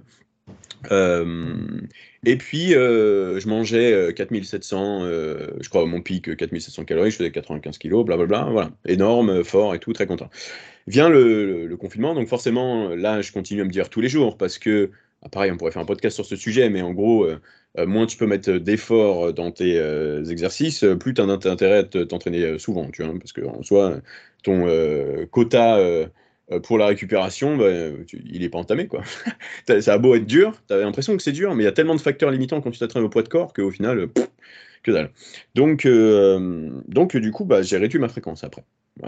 on en a parlé un petit peu plus tôt. Euh, au final, à la fin, je crois que je faisais. Il y a une journée où je faisais des fentes marchées lestées dans le couloir de mon appartement building. Et l'autre journée, je devais faire dips, parce que j'avais acheté des tréteaux de dips, lestés, bien sûr et puis euh, traction que je pouvais pas lester, sinon j'avais cassé le, cadre de la porte parce que j'étais encore bien lourd à ce moment-là. Enfin, bien lourd. Tout est relatif, mais j'étais quand même assez lourd. donc, euh, je suis sorti du confinement et euh, pas très motivé. Quand les salles ont ouvert, j'étais pas très motivé. Parce que déjà, je ressemblais, d'après mes critères, et c'est important que je dise ça, mes critères, à un blob. Donc je me, ça me plaisait pas trop. S'entraîner sur un corps complètement dégainé comme celui que j'avais à ce moment-là, euh, c'était pas très agréable. Donc la motivation n'était pas très, pas très haute, ça, c'est sûr. Donc du coup, je me suis dit, bah, j'ai pas envie de faire du 6 jours sur 7, hein. pas du tout. Je repars euh, sur 3-4. Euh, et puis je fais 3-4 et du coup, j'ai choisi cette fréquence parce que je me dis c'est un, un moins d'investissement de ma part. Je m'investis un peu moins dans la musculation. Je suis plus, je suis plus le Lucas de, 2019 là. Genre, je suis, je suis, je suis cuit en fait. Je suis cuit de deux années à ce que ça ouvre, ça ferme, ça ouvre, ça ferme, etc. Et au final, du coup, je me suis dit, bah attends, quelle routine je pourrais faire? Non, plutôt, je me suis dit, tiens, je vais finalement tester la routine que j'ai toujours voulu tester. Ce, principe de chaîne antérieure, chaîne postérieure qui m'a toujours fasciné euh, en musculation. À la base, c'est fait surtout sur les full body, où il y a des gens qui font un full body A, full body B, donc ils travaillent tout le corps, hein. euh, et A antérieur et B euh, postérieur, tu vois. Et je me suis dit, tiens, pourquoi pas le mettre sur mon upper lower? Sachant que je suis en 4 fois par semaine, et au final, ça se, ça se découpille bien pour un 4 fois par semaine, et de finalement me faire euh, ma séance push que j'adore, euh, une séance push sur les jambes, donc d'une façon qui ressemble à mon push d'avant, mais sans les ischios, quoi. Et puis, euh, et puis la même chose pour le dos, une séance pull, parce que j'adore faire une séance pull et je déteste faire une séance upper, parce que c'est pas possible de faire du spécifique, il y a trop de trucs. Quoi. Et, et puis une séance chaîne postérieure que j'avais déjà commencé à faire par le passé, inspiré bien sûr par euh, Jordan Peter avec le Density euh, Day. Tu vois. Mm. Donc, euh, donc je mets ça en place et par pur plaisir en fait. Mais vraiment là je me dis, ma routine je l'ai choisie par pur plaisir et un petit peu de fainéantise parce que j'ai plus envie de me réinvestir comme avant. Tu vois. Et il s'est avéré que cette routine était absolument incroyable. Est absolument incroyable et que, comme vous le savez, on peut customiser sans avoir, euh, sans augmenter la fréquence de travail de muscle par semaine. On peut customiser son programme pour qu'il y ait une emphase sur un muscle en particulier. Tu vois. Premièrement, ou euh, de façon égale, on va dire, l'ordre de, de, réalisation d'exercices dans sa séance. Tu veux des biceps, commence par des tractions supination, par exemple. Tu. Euh, veux, tu veux des, des pectoraux, imaginons, on commence par, je sais pas moi, une très bonne, une très bonne chest press. Tu. Euh, t'es pas obligé de rajouter tout d'un coup 8 euh, séries euh, dans ta semaine pour forcément faire un, focus spec sur ou un focus en particulier sur un muscle. Enfin bref, du coup, je reste sur ce truc, mais juste par plaisir. Et donc, du coup, ce plaisir a suivi parce que ça fait maintenant. Ça fait combien de temps que ça a rouvert ces trucs-là? Un an et demi, deux ans, je sais même plus. Enfin bref. Et je garde cette routine et j'adore ce que je fais.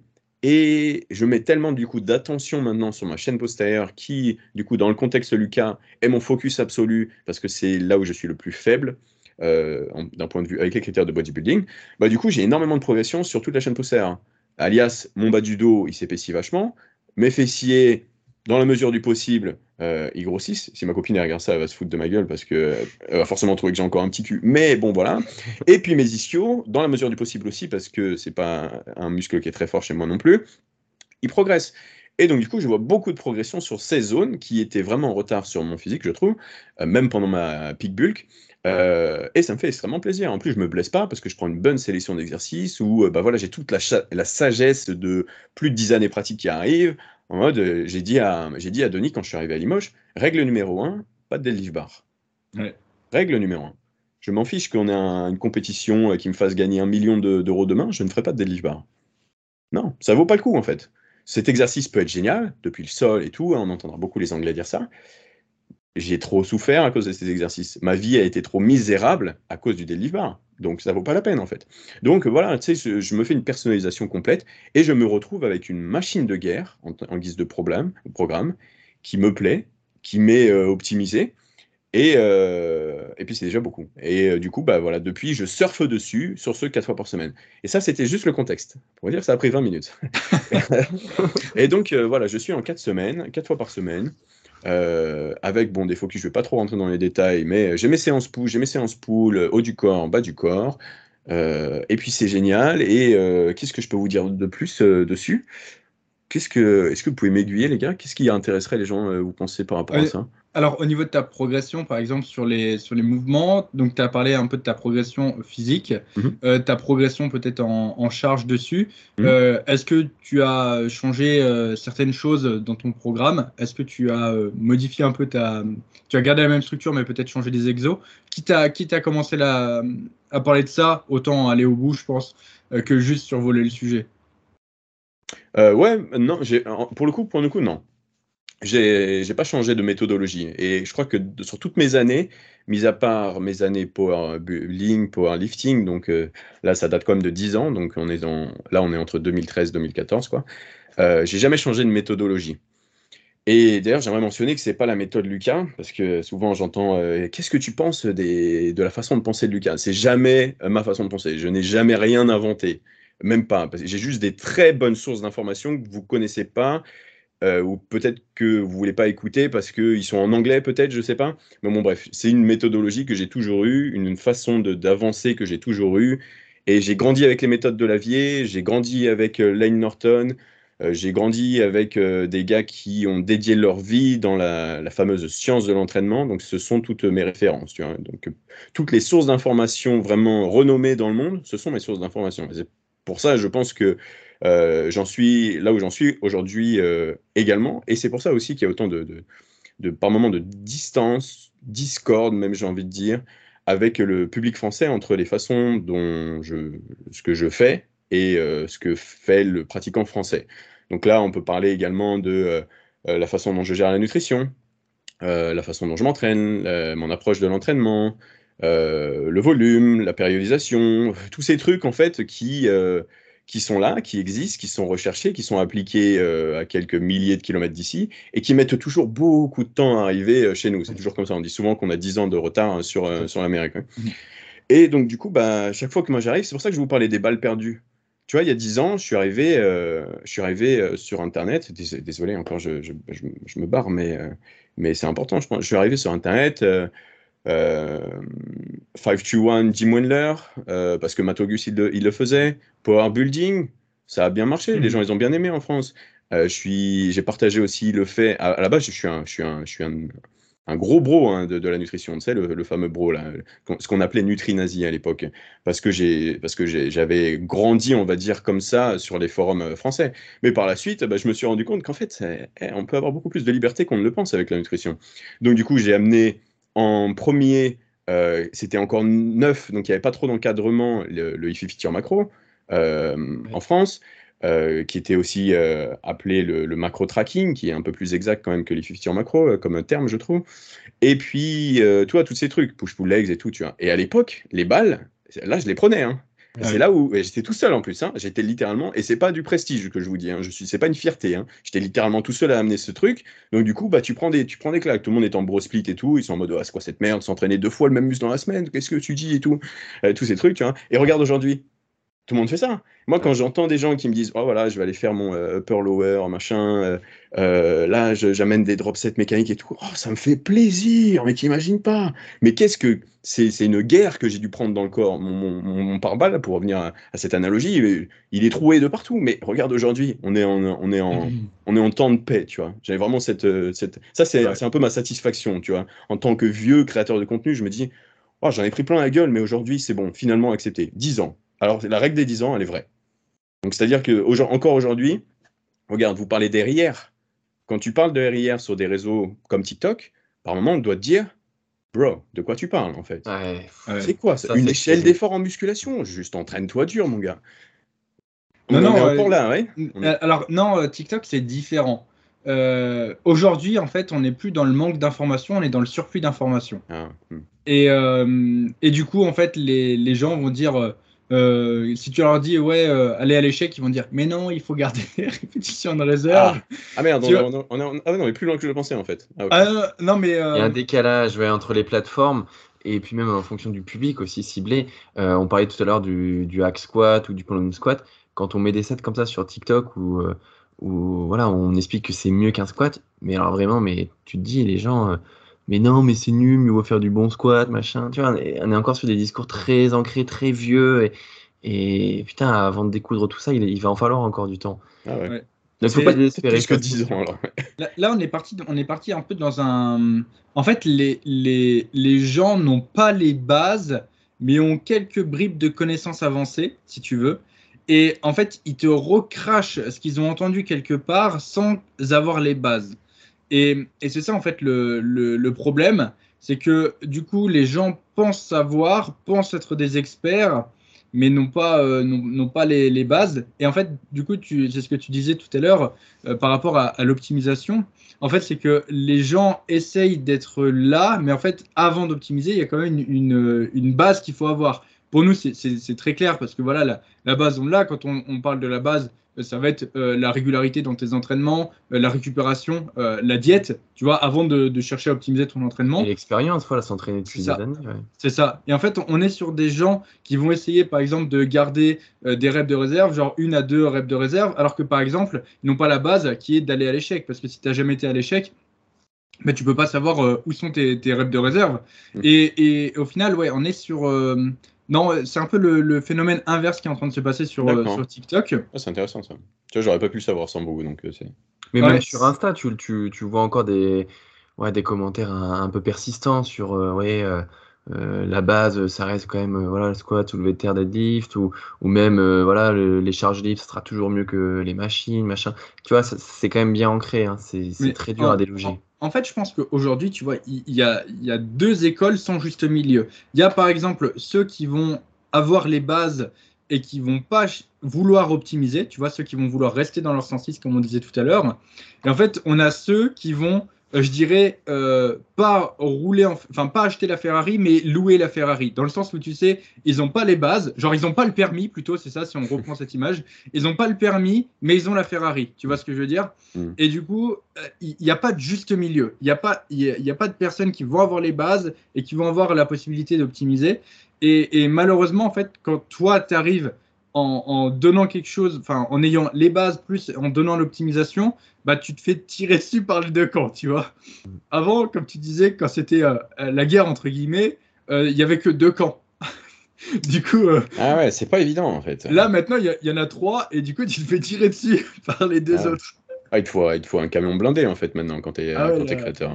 Ah, il, faut être, il faut être par balle. Ouais, ouais, parce que c'est vrai que euh, aujourd'hui, alors il y avait déjà à l'époque, tu vois, c'est ce que j'appelle les, destructeurs de contenu. Les gens, en fait, euh, les gens, c'est très dur de créer, hein, c'est très dur. Les gens, tout le monde n'a pas cette capacité de, créer, et c'est tout de suite beaucoup plus facile de soit copier, soit euh, détruire. Mais détruire, c'est vraiment la facilité, tu vois.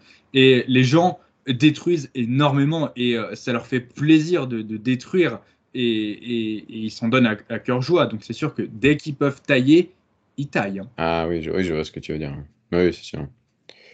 Après, moi, tu sais, euh, je mets le. Attends, je reviens sur le sujet euh, principal après, promis, mais je mets vachement la, la responsabilité. Euh... J'ai toujours été très dur avec mes collègues, déjà, de, de manière générale, mais sur mes collègues.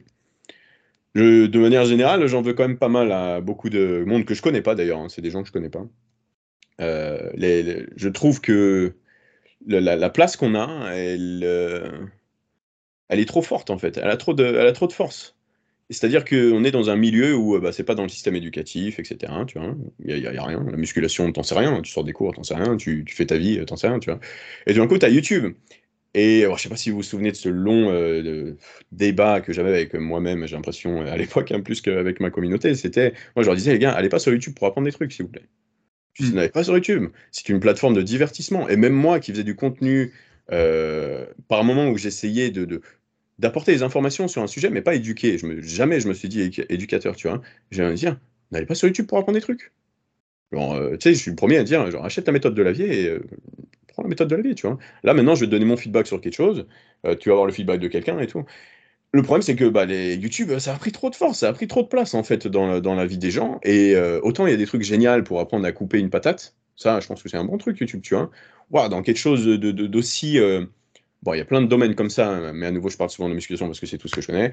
Euh, complexe que euh, un sujet comme euh, l'optimisation euh, pour une hypertrophie maximale, bah, tu, tu peux pas, tu peux pas apprendre sur, tu peux pas apprendre sur YouTube. Mais, les gens le font et les créateurs profitent de cet intérêt qui est montré envers YouTube. Et je suis sûr que, et ça c'est un truc que je veux dire, je disais que j'en voulais à mes collègues, mais je suis sûr que 100% et j'appuie sur le 100%. 100% des créateurs, donc des gens qui partagent des informations. Parce qu'à partir du moment où tu fais une vidéo, tu es un créateur. C'est pour ça que tout le monde fait partie de ce fameux feed game.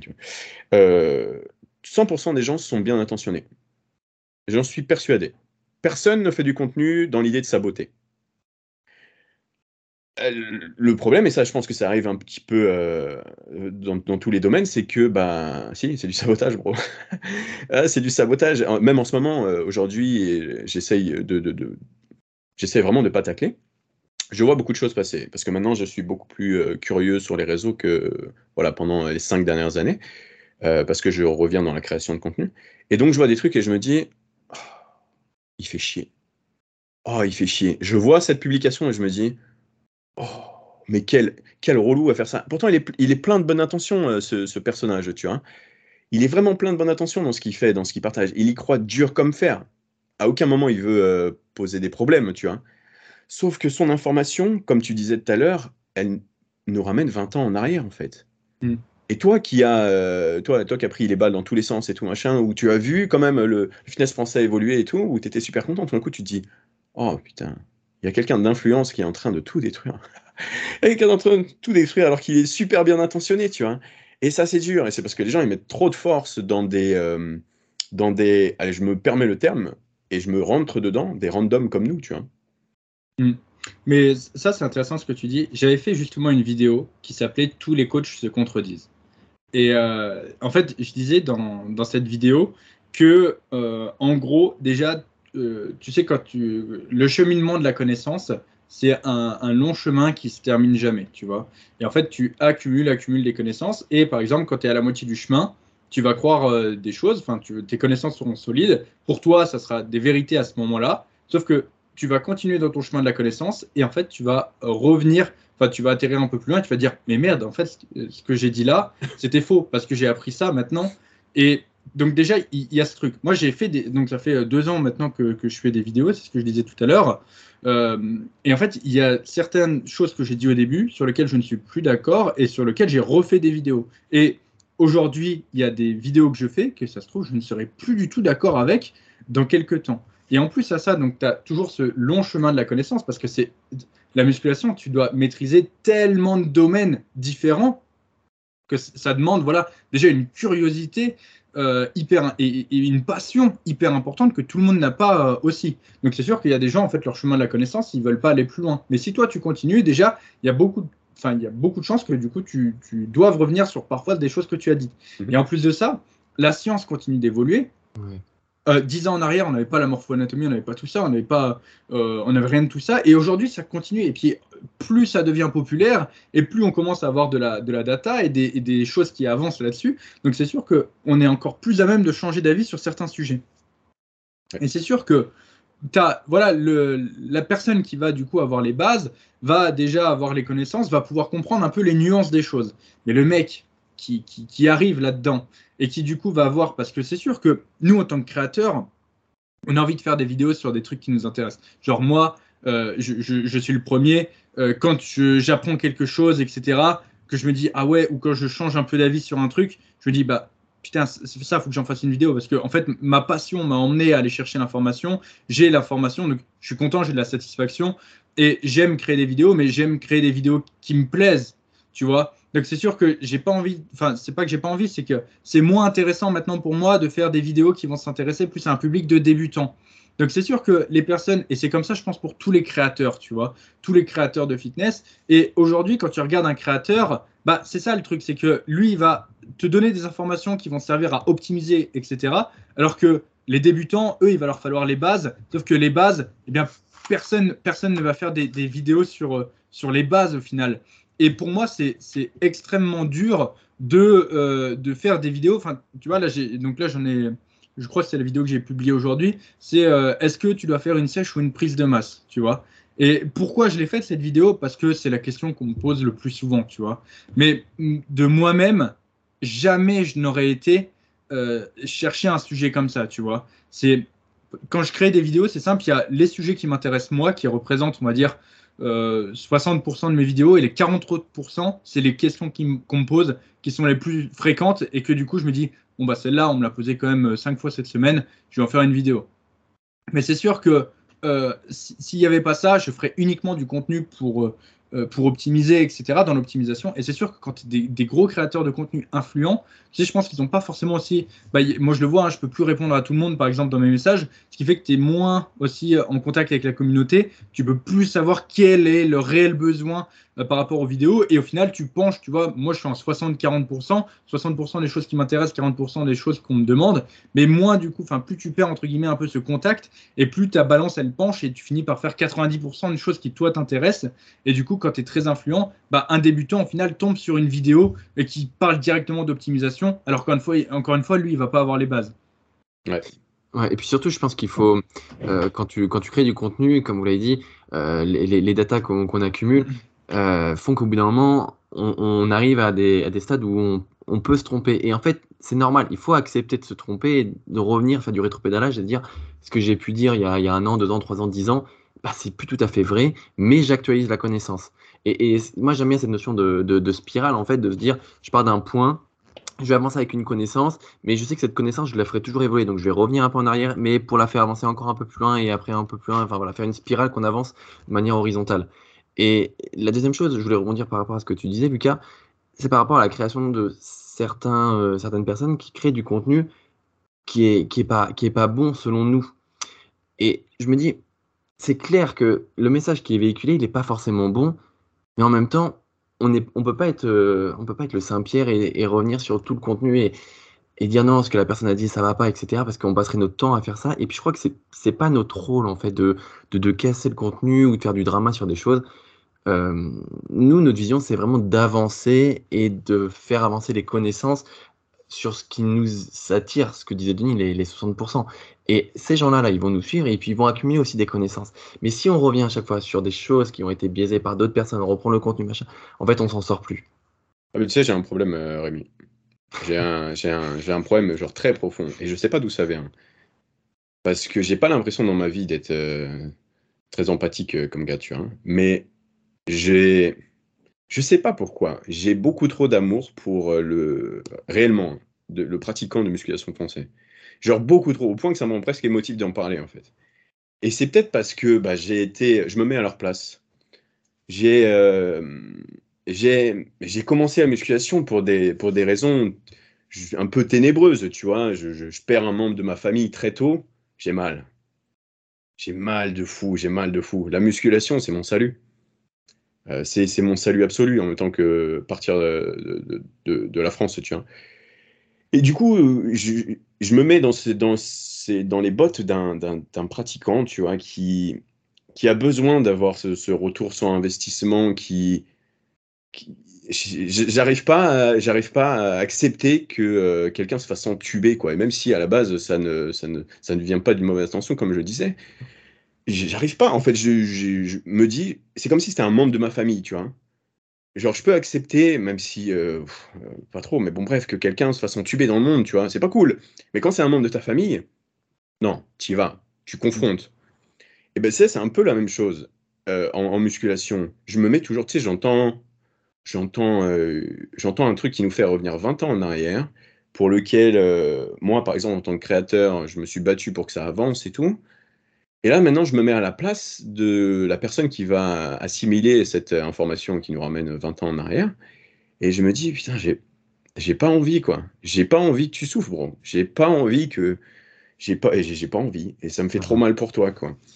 Et je sais pas d'où ça vient, ça. Je sais pas du tout d'où ça vient. Et mon pote Antoine, il le relève souvent, genre, euh, tout d'un coup, en fait, euh, envers les gars de la musculation. Mais bro, tu vois, je, je suis super empathique, ultra empathique, tu vois.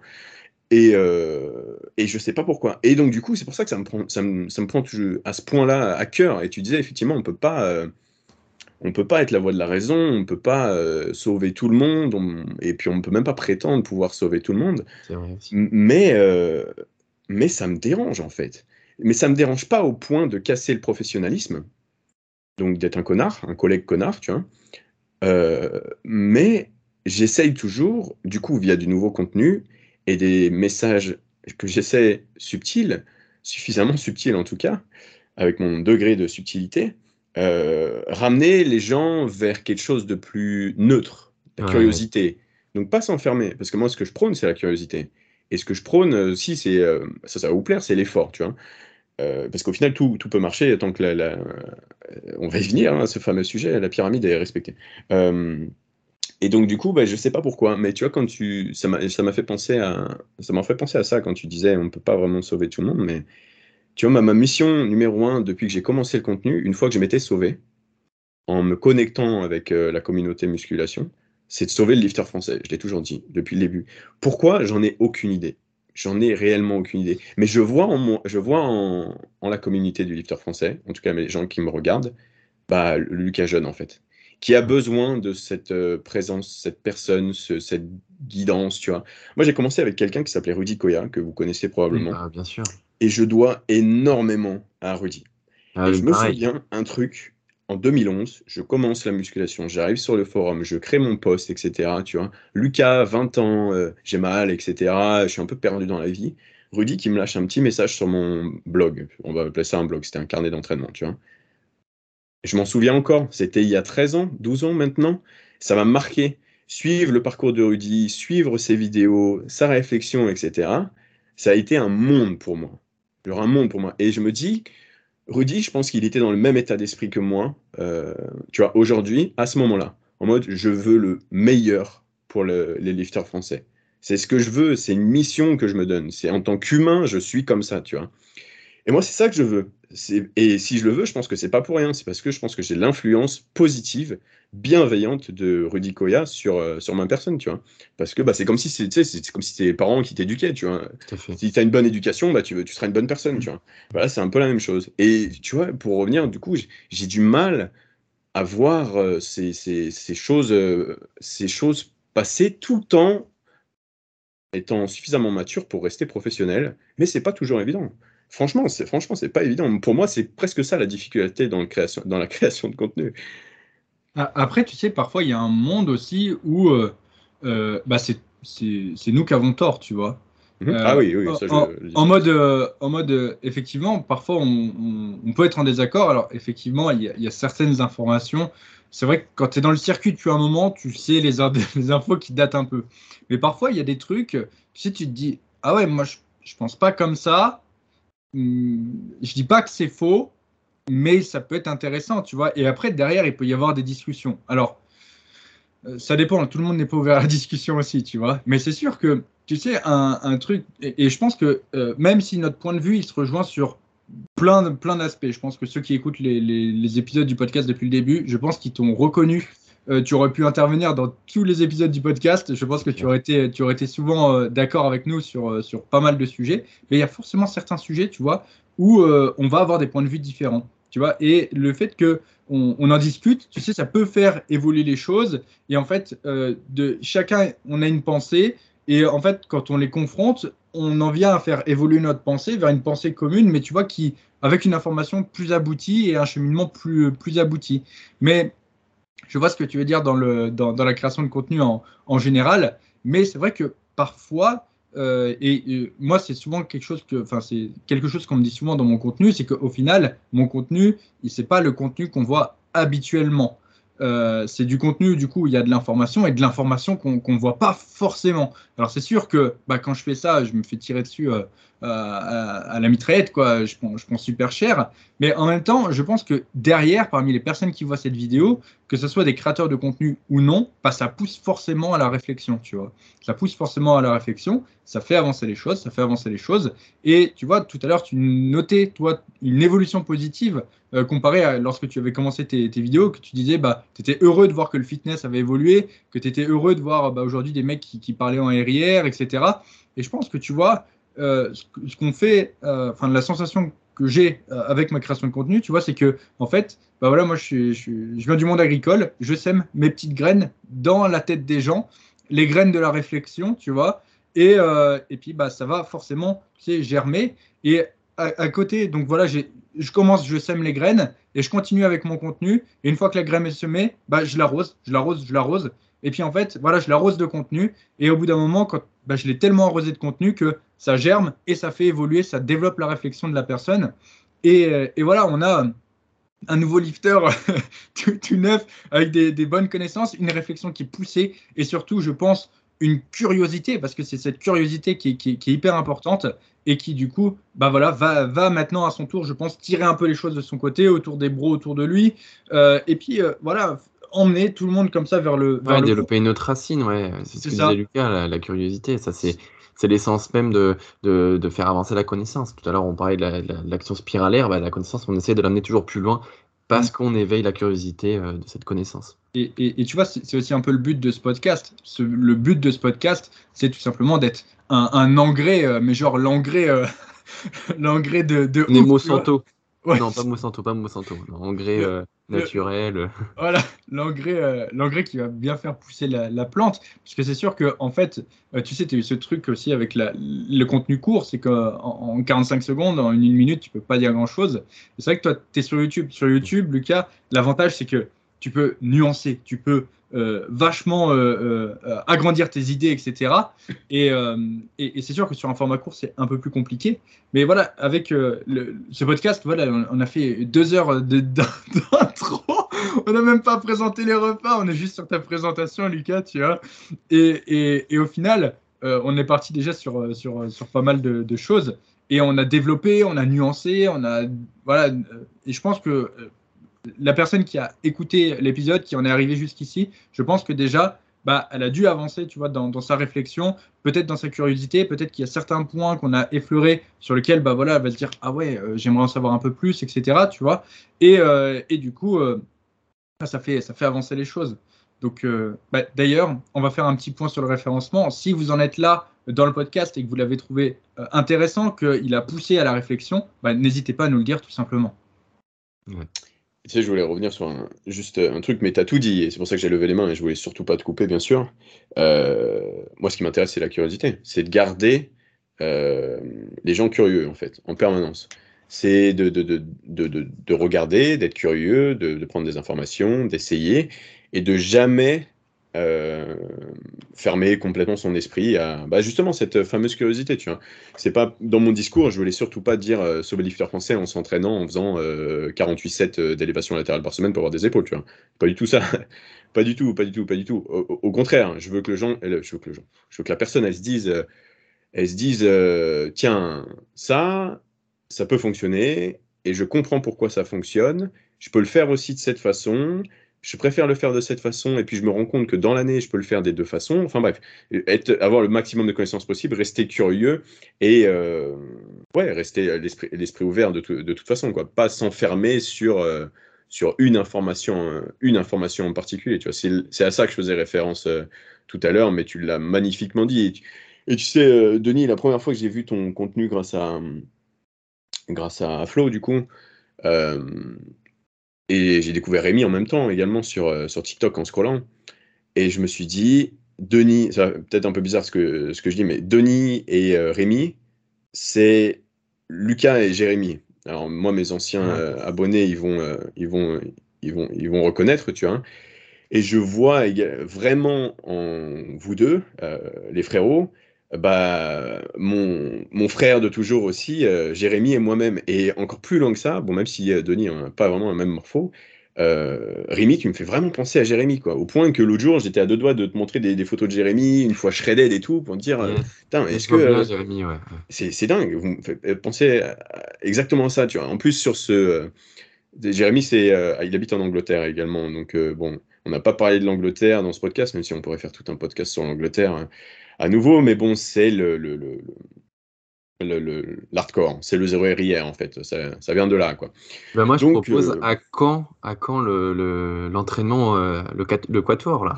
Bah, Jérémy, ça fait longtemps que je l'ai pas vu parce que tu sais, là déjà je suis en France, euh, lui il habite en Angleterre, il habite pas à Birmingham, donc c'est pas si évident que ça, mais ce serait absolument excellent. Je pense qu'il va regarder ce podcast et, et tous les jours, tous les jours s'il le faut. Je pense que le mieux et j'en avais parlé l'autre jour à Denis. Euh, non, le mieux, vous savez, un dream plan qu'on devrait avoir, un objectif de vie qu'on devrait avoir, on devrait tous les quatre se retrouver à Flex Tone Manchester pour un entraînement. Je vous jure que je pense que dans la vie, niveau expérience de vie, euh, go muscu, euh, on, on, aurait peut-être, on aurait probablement pas mieux. Parce que parce que c'est ce qui c'est ce qu'il nous faut. Bon, c'est un peu loin Manchester le enfin bref, pas fan de pas fan de Manchester, mais mais oui oui avec grand plaisir un jour avec grand grand plaisir. Nous on a on a une ligne directe de Limoges à Manchester. Hein. Ouais, Limoges, on a un petit aéroport, mais l'aéroport il sert super bien. Tous les jours, tous les jours, il y a une ligne qui va à Manchester. Ok, ah, c'est peut-être le destin, ça, écoute. Ouais. Ouais, j'ai vu parce que du coup, quand je voulais aller en, Angleterre, j'avais vu qu'en fait, c'est beaucoup plus simple pour moi d'aller en Angleterre que d'aller en Hongrie. Ah ouais, ok. Grâce, à, grâce à, ça. Donc voilà le destin. Le destin. Non, mais avec, avec plaisir, il faut, faut qu'on se refasse un, un, entraînement. L'entraînement, on va spoiler un peu, mais l'entraînement qu'on a fait ensemble, il était, euh, il était incroyable. Ouais, il était légendaire. Hein. Ah ouais, D'ailleurs, je sais pas où on s'en est dans, dans la vidéo la sortie, de la sortie de la vidéo, mais je pense que la vidéo va être, va être incroyable. Vu, vu le talent d'éditing euh, de, notre, euh, de notre monteur, euh, caméraman, je n'ai aucun doute sur le fait qu'elle va être géniale et j'ai hâte, de, hâte de vous emmener cette fois dans, dans mon monde. Parce que c'est vrai que bon, on n'a pas trop parlé de mon entraînement, mais c'est un peu ma faute. J'en suis bien conscient. Mais tu sais, mon entraînement, je réalise de plus en plus qu'il se vit plus qu'autre chose. Alors ça peut paraître très cliché, et peut-être même, je sais pas, un, côté d'arrogance ou j'en sais rien, mais euh, je pense que mon entraînement est plus une vibe que qu'il n'est une méthode hein, euh, en particulier. Donc bien sûr, euh, je respecte les principes de base, parce qu'on en est là, et j'amène mon optimisation avec la sélection, l'ordre, etc., etc. Mais depuis toujours, euh, je suis habité euh, quand je m'entraîne, notamment grâce à la musique, tu vois, donc euh, tout type de musique, mmh. hein, bien sûr. la musique a une place très, très, très particulière pour moi, enfin pour tout le monde, j'imagine d'ailleurs, mais vis-à-vis de l'entraînement. Et du coup, c'est une vibe. Donc, j'ai vraiment hâte que vous puissiez découvrir ça, parce que j'adorerais, au passage, vous faire découvrir ce, ce, monde, cette pseudo-enfer qui est. Qui est, qui est, ma séance, parce que pour, vous pour te donner du coup un aperçu, une, une idée, les, les, hum, les séances, on n'aurait pas de zéro RIR sur un. Pas de ah. zéro RIR volontaire sur un gros compound. Ouais. Un gros compound serait en série plutôt aux alentours de 3-4. Et bon, je ne sais pas si tout le monde peut comprendre ce que ça veut dire euh, avec notre caisse, mais avec un RIR plutôt aux alentours du 1 et par moment 2. Euh, ce qui ne veut pas dire que la série est bien sûr euh, facilement encaissable, parce qu'il euh, y a un magnifique truc qui s'appelle les resposes qui existe. Donc, donc c'est un peu ça. Par contre, dès que le risque descend, là, par contre, on peut un peu plus s'envoyer. Et c'est là que la musique intervient, en fait. Et c'est là où, c'est là où je pense par moment également le, une, une, certaine différence avec d'autres types d'entraînement. Je ne parle pas du vôtre d'ailleurs parce que vous savez ce que je pense de l'entraînement en anglaise, euh, peut, euh, peut se faire. Et pas forcément grâce à la méthode, mais plus c'est grâce à la, cette, euh, cette bulle, cet espace de vide mm. dans lequel tu amènes la musique. Tu vois. Et donc, donc ouais, j'ai hâte de vous amener dans ces, dans ces festivals de, de répétition euh, qui est effectivement un peu différent de ce que, tu, ce que, tu, ce que vous faites tous les deux d'ailleurs, avec une, une, fourchette qui est un petit peu plus haute. J'ai pas parlé, il y a deux choses dans lesquelles, euh, bon, pour si, si que j'aurais bien aimé aborder aujourd'hui, mais ça aurait été euh, des, des, principes assez simples et qui, je pense, peuvent changer, faire évoluer. Tu as gagné 20 points de, tu sais, si on parlait de stats, 20 points d'intelligence à n'importe quel lifter. c'est déjà que s'intéresser au contenu de, d'un, vous connaissez Mikey Sratel. il a deux trucs il a deux, deux, principes euh, dans la sélection d'exercices. Euh, bon, il y en a un qui est plus vieux que lui, mais c'est lui qui a popularisé par contre le. le, alors, comment, comment on pourrait dire ça? Déjà, il y, a un, principe qui s'appelle le risk-reward donc pour, pour les exercices. Donc, ça, ça existe depuis très longtemps. Donc, euh, le, risque sur l'exercice, c'est ce qui peut t'en apporter, donc qui est très intelligent. La fameuse balance bénéfice-risque qu'on présente beaucoup dans le podcast. Ouais. Et l'autre, c'est euh, le, en français, je pourrais dire le, ratio, l'équilibre entre la, euh, la fatigue et euh, le, signal que t'envoie soit l'effort, soit l'exercice que tu choisis. Tu vois. et ça, ça pourrait être. ça, ça pourrait être sympa de le partager un moment. Je pense que les, Français, les Français gagneraient grandement à découvrir Mike Israel si c'est pas déjà fait. Il est, il est pour moi, alors je sais pas si ça va plaire à Michael Gundy que je dis ça, mais il est un peu pour moi le Michael Gundy anglophone, mm. dans le fait de, ses, de sa pédagogie bien particulière, que j'adore. je trouve que Mike est le pédagogue dans le domaine de la musculation absolu le dieu en fait. Il te fait des analogies qui vont séduire tout le monde. C'est-à-dire qu'un public, euh, quelqu'un qui serait pas trop, euh, euh, trop investi, il va écouter Mike s'il comprend l'anglais. Il va apprécier son sens de l'humour parce que c'est pas possible de pas l'apprécier les gars, je, je rien entendre. Et puis du coup il va accrocher, tu vois. Et donc avec cette, ce talent, parce que pour moi c'est vraiment un talent de, réussir à faire des, des, analogies, des analogies pour absolument tout. plus la connaissance, je trouve que c'est un gros plus. Et ça on pourrait en parler un, un peu plus lentement, je pense, parce que là, là, pour le coup, je pense que ça prendrait trop de temps. Très très long, ouais. Là, euh, c'est un podcast complet. Déjà, euh, pour la sélection d'exercices, on pourrait faire ça peut-être. Pour la présentation, juste pour la présentation, on y a passé un podcast entier. Je sais même pas si j'ai fini de euh, je sais même pas si j'ai fini de, bah, présenter. En, fait, il y a tellement de choses à dire. tu, tu en as un peu, tu as, effleuré, mais c'est vrai que création de contenu, tu as parlé très rapidement de tes de, ton passé de bodybuilder. C'est vrai que tu as fait beaucoup de. Tu pourrais parler aussi un peu de ton palmarès de bodybuilder. Euh, vite fait. Après, je sais que là, tu avais dit jusqu'à 19h à peu près pour le podcast. C'est toi qui nous arrêtes. Ouais, mais ouais, je peux pas vous, je peux pas vous laisser là-dessus. En vrai, j'ai rien fait encore. Bah j'ai envie, j'ai envie que vous ayez quand même un truc à vendre, tu vois. Ah, après, le, tu sais ce qu'on va, faire, Lucas Ça, peut faire du teasing. Hein. Ouais, voilà, c'est ça. On va faire du teasing. On va faire un sommaire inversé. Au lieu de le donner en début de vidéo, on va le donner en fin de vidéo pour du coup donner aux gens des, enfin, l'envie d'écouter le prochain podcast, si tu le veux, euh, pour justement on, partagera les, les questions qu'on a. Hein. C'est ça, tu, tu, seras toujours le bienvenu dans le, dans le podcast.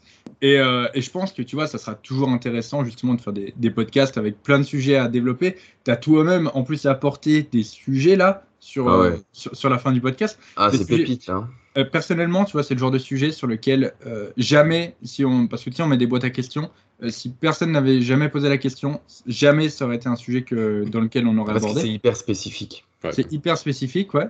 Et je pense que tu peux avoir un point de vue aussi, tu vois, c'est quelque chose, à mon avis, sur lequel tu as eu toi-même ta réflexion, tu as toi-même développé les, les choses. Euh, et, tu vois, c'est par exemple un, sujet sur lequel peut-être moi de mon côté, je sais personnellement que j'ai peut-être un peu moins réfléchi. Donc tu vois, je pense que si on fait un podcast là-dessus, euh, ça va être déjà, je pense, enrichissant pour l'auditeur et personnellement, ça sera enrichissant pour moi, tu vois aussi. Donc, euh, donc avec avec plaisir, tu, tu, reviens, tu reviens quand tu veux. Et effectivement, on peut peut-être donner le le teasing du, des prochains épisodes parce que honnêtement, je ne sais pas si on pourra tout faire en, un podcast aussi, mais les sujets qu'on aimerait bien aborder, c'est donc la, la, surcharge progressive. Et, euh, et euh, c'est quelque chose aussi sur lequel tu as une réflexion pas mal en ce moment, on en avait parlé la, la dernière fois. Et est-ce que du coup, donc la surcharge progressive, euh, qui devrait entre guillemets t'aider dans ton entraînement, c'est pas plutôt ce qui vient euh, euh, limiter, tes gains musculaires, ouais, limiter tes gains musculaires, alors que au final, ça devrait t'aider à gagner du muscle, mais ça vient plutôt le, limiter. Ça, c'est un, un, sujet qui est ultra intéressant. Euh, on a parlé aussi de la, de la, digestion, tout ce qui va être améliorer la digestion, etc. c'est vrai qu'on a effleuré parfois un peu le sujet dans les précédents podcasts, mais on l'a jamais vraiment développé. Et il me semble que dans les épisodes précédents, on avait dit qu'on le développerait plus en détail. Et encore une fois, c'est un sujet sur lequel tu as, as, poussé de ta réflexion, Lucas. Très loin, très très très très loin pour le coup. le, le, surentraînement aussi, hmm. le, le, sujet du surentraînement. Euh, Est-ce qu'on a déjà été sujet au surentraînement, euh, etc. Est-ce que ça existe réellement aussi, voilà. et, etc. Euh, les techniques d'entraînement aussi et leur évolution. Euh, on, a, déjà un peu effleuré les, choses, mais je pense qu'on peut l'approfondir un peu plus.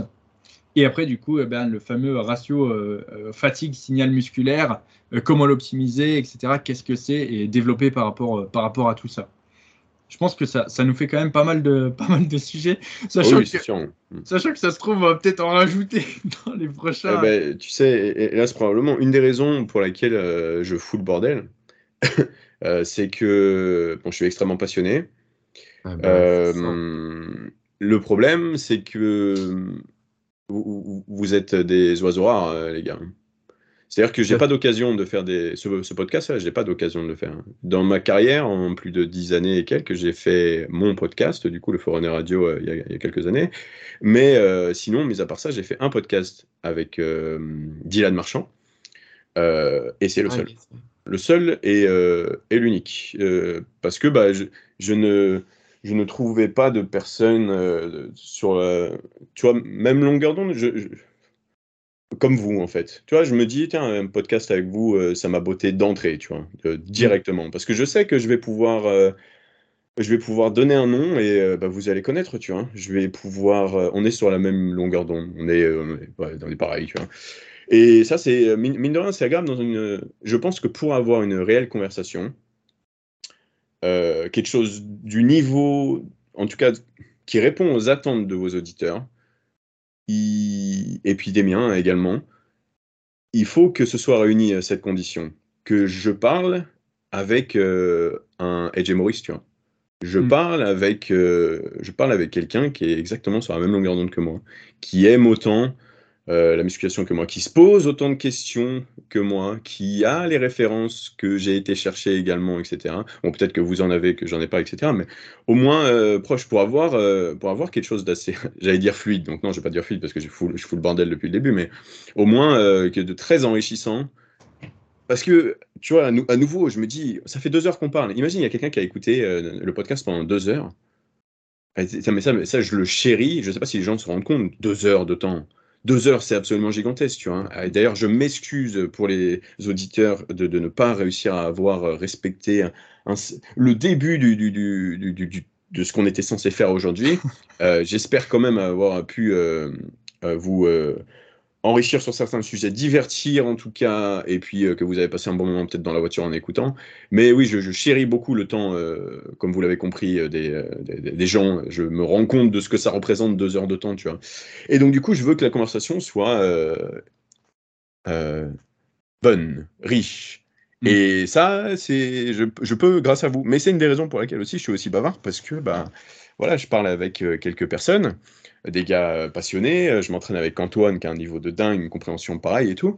Mais, euh, mais vous êtes des oiseaux rares sinon, des sinon c'est rare les gens qui, qui poussent la réflexion aussi loin que nous. Et donc du coup, bah voilà, du coup je fous le, je fous le bordel en, partant dans tous les sens parce que c'est comme si vous avez ouvert une box là.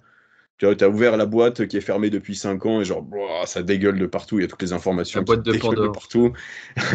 et du coup, on la referme vite fait, elle va se remplir jusqu'au prochain. Et la prochaine, au prochain, je me promets d'être d'être plus, de, me concentrer un peu plus sur le sujet. Euh. Non, surtout pas, surtout pas. Alors, c'est un peu le, le, le, la guide, enfin, le, guide du podcast, c'est que on, c'est pas très grave si on va dans tous les sens.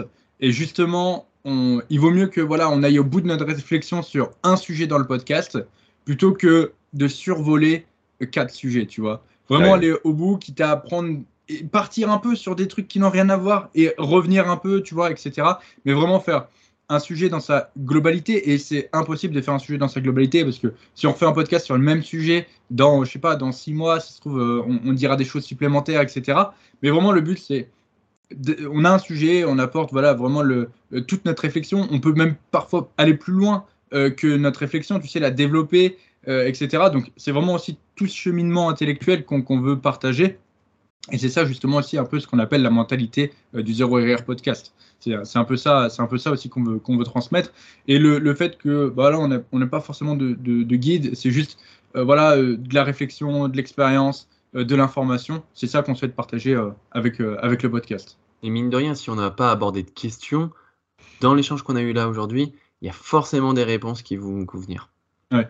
Il y, a une, à mon avis, même si on n'a pas fait de questions, on a, une, une, on a donné une quantité d'informations, je pense, très importante euh, pour, euh, pour l'auditeur. Et c'est ça aussi. Euh, c'est ça aussi. Et je pense que les personnes qui ont donné deux heures de leur temps, ce qui est énorme, je pense et j'espère surtout qu'elles ne, le, elles ne le regrettent pas. Elles ne le regrettent pas. Et je pense que voilà, il y y a, pas, il y a très peu de chances qu'elles le regrettent. Ouais. Cool. Very, very cool. J'avais, je sais plus, il y avait des choses sur lesquelles je voulais rebondir, mais si je rallonger le podcast. Je pense qu'on peut, on peut, on peut le terminer euh, là.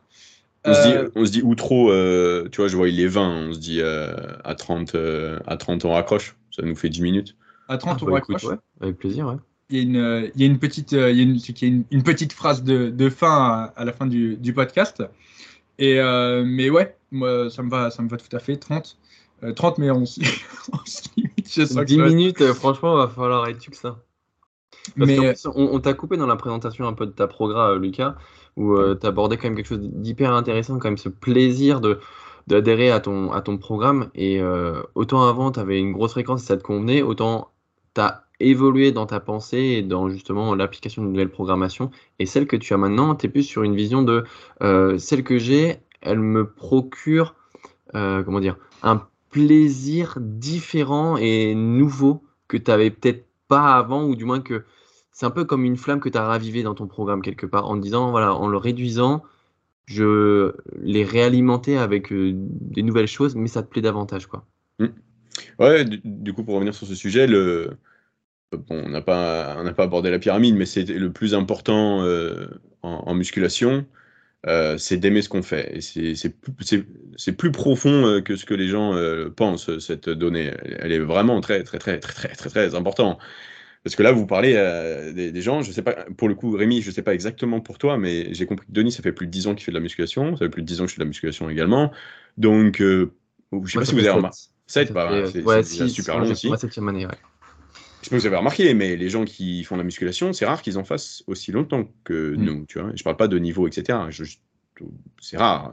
Je sais que, par exemple, dans les on va dire, euh, on prend 2015, euh, j'ai 50 000 personnes qui me suivent sur les réseaux. Aujourd'hui, je suis persuadé que plus que 5000 d'entre elles pratiquent la musculation. Et pourtant, c'était des gens qui étaient suffisamment intéressés dans la musculation pour euh, s'abonner, se dire que tiens, j'ai envie de revoir cette personne assez souvent. Tu vois. Donc, donc c'est pas rien. Et pourquoi? Bon, déjà parce qu'on aime ça, mais également parce qu'on aime ce qu'on fait, parce qu'on a fait en sorte que qu'on aime ce qu'on pratique tout simplement. Euh, donc du coup, au début, j'étais euh, sur un haut volume. J'ai toujours été euh, connu, en tout cas sur Internet, enfin je crois, hein, pour quelqu'un qui s'entraînait avec un volume qui était assez conséquent. par la suite, donc je fais des fast-forward de ouf, hein, j'avance de dingue, je pars en Angleterre. Michael Gundil, avant de partir en Angleterre, il me dit, tu vas voir, les Anglais, c'est hardcore je me dis, bon, je, connais déjà, bien sûr, euh, j'ai regardé Blood and Guts, je connais Dorian je connais Leroy et tout. Et je me dis, ouais, j'imagine bien, tu vois. Mais en fait, euh, oui, il avait raison, Michael Goldie. Les Anglais sont hardcore. les Anglais sont absolument, euh, dans le bon sens du terme, dégénérés, tu vois. Mais vraiment dans le bon sens du terme. Et donc, du coup, bah, j'ai mon monde qui vient se heurter à un monde totalement différent. Non pas que mes entraînements étaient simples, bien sûr, c'est que là, j'ai découvert un, en plus, c'était au moment où la popularisation des échelles d'effort, donc qui, ont commencé avec les RPE euh, et par la suite RIR, euh, commençait à se populariser. J'ai découvert un autre monde à ce niveau-là. Euh, j'ai découvert aussi que euh, il est tout à fait normal de crier comme si tu étais en train d'accoucher pour une répétition et puis de recommencer dix fois, tu vois. et j'ai l'impression que ce mix, et je fais encore en avance, une avancée de fou, ce mix des deux mondes a créé un peu le, missile que j'ai aujourd'hui. Parce que aujourd'hui, ma fréquence de 4, donc euh, c'est une information, cette fréquence de 4, j'ai envie de le dire maintenant, elle vous sert à rien. C'est pas parce que je m'entraîne en 4 que c'est bien pour vous. Genre vraiment, elle est ultra personnalisée. Quoi. Cette fréquence de 4, elle est maintenant un peu euh, une euh, Super Saiyan 3, tu vois. Ou alors une fusion de Goku Vegeta, comme tu veux, tu vois. Ça fusionne et là tout d'un coup, tu as l'être parfait, on va dire. Mm. Euh, parce que j'ai mélangé l'effort absurde euh, de mes années euh, anglaises à mon tank, donc ma capacité à encaisser le volume créé sur, enfin, développé sur des années juste avant ça, pour arriver à ça. Et la raison, une des raisons pour laquelle aujourd'hui je m'entraîne que 4 jours par semaine, alors que je pourrais clairement y aller tous les jours avec mon emploi du temps, c'est parce que je ne peux pas faire plus. C'est que maintenant, je sais tellement, je suis tellement excellent dans l'effort que c'est pas possible de faire plus. Et si, si, si, bien sûr, je peux y aller. Mais là, je te parle à nouveau en termes de progression et d'optimisation de mes progrès, tu vois. Et donc, du coup, bah, à 4, bah, je suis maxé, en fait. Euh, déjà, par moment, je suis obligé de deload. Parce qu'aujourd'hui, pour moi, aller trop loin, je suis à une chanson de près ou un rythme dans la chanson, de trouver une nouvelle chanson, de devoir deload. Tellement tu es à la limite en fait de ce que tu es capable de récupérer. Parce que c'est ça la musculation au final. Euh, et donc du coup, cette fréquence, elle est euh, parfaite dans tous les sens du terme. Elle me plaît dans tous les sens du... Je sais pas si c'est vraiment ça ce que je veux dire, mais dans tous les sens du terme. C'est-à-dire que j'aime y aller que quatre fois par semaine. J'aime aussi être en PLS que quatre fois par semaine, sans compter les courbatures. Parce que mine de rien, ça, ça c'est dur. Euh, genre, comme je vous disais, je suis sorti d'une siège juste avant et c'est pas par plaisir que j'arrête de travailler une heure dans la journée euh, ou que je fais autre chose qui me plaît sur le PC dans la journée.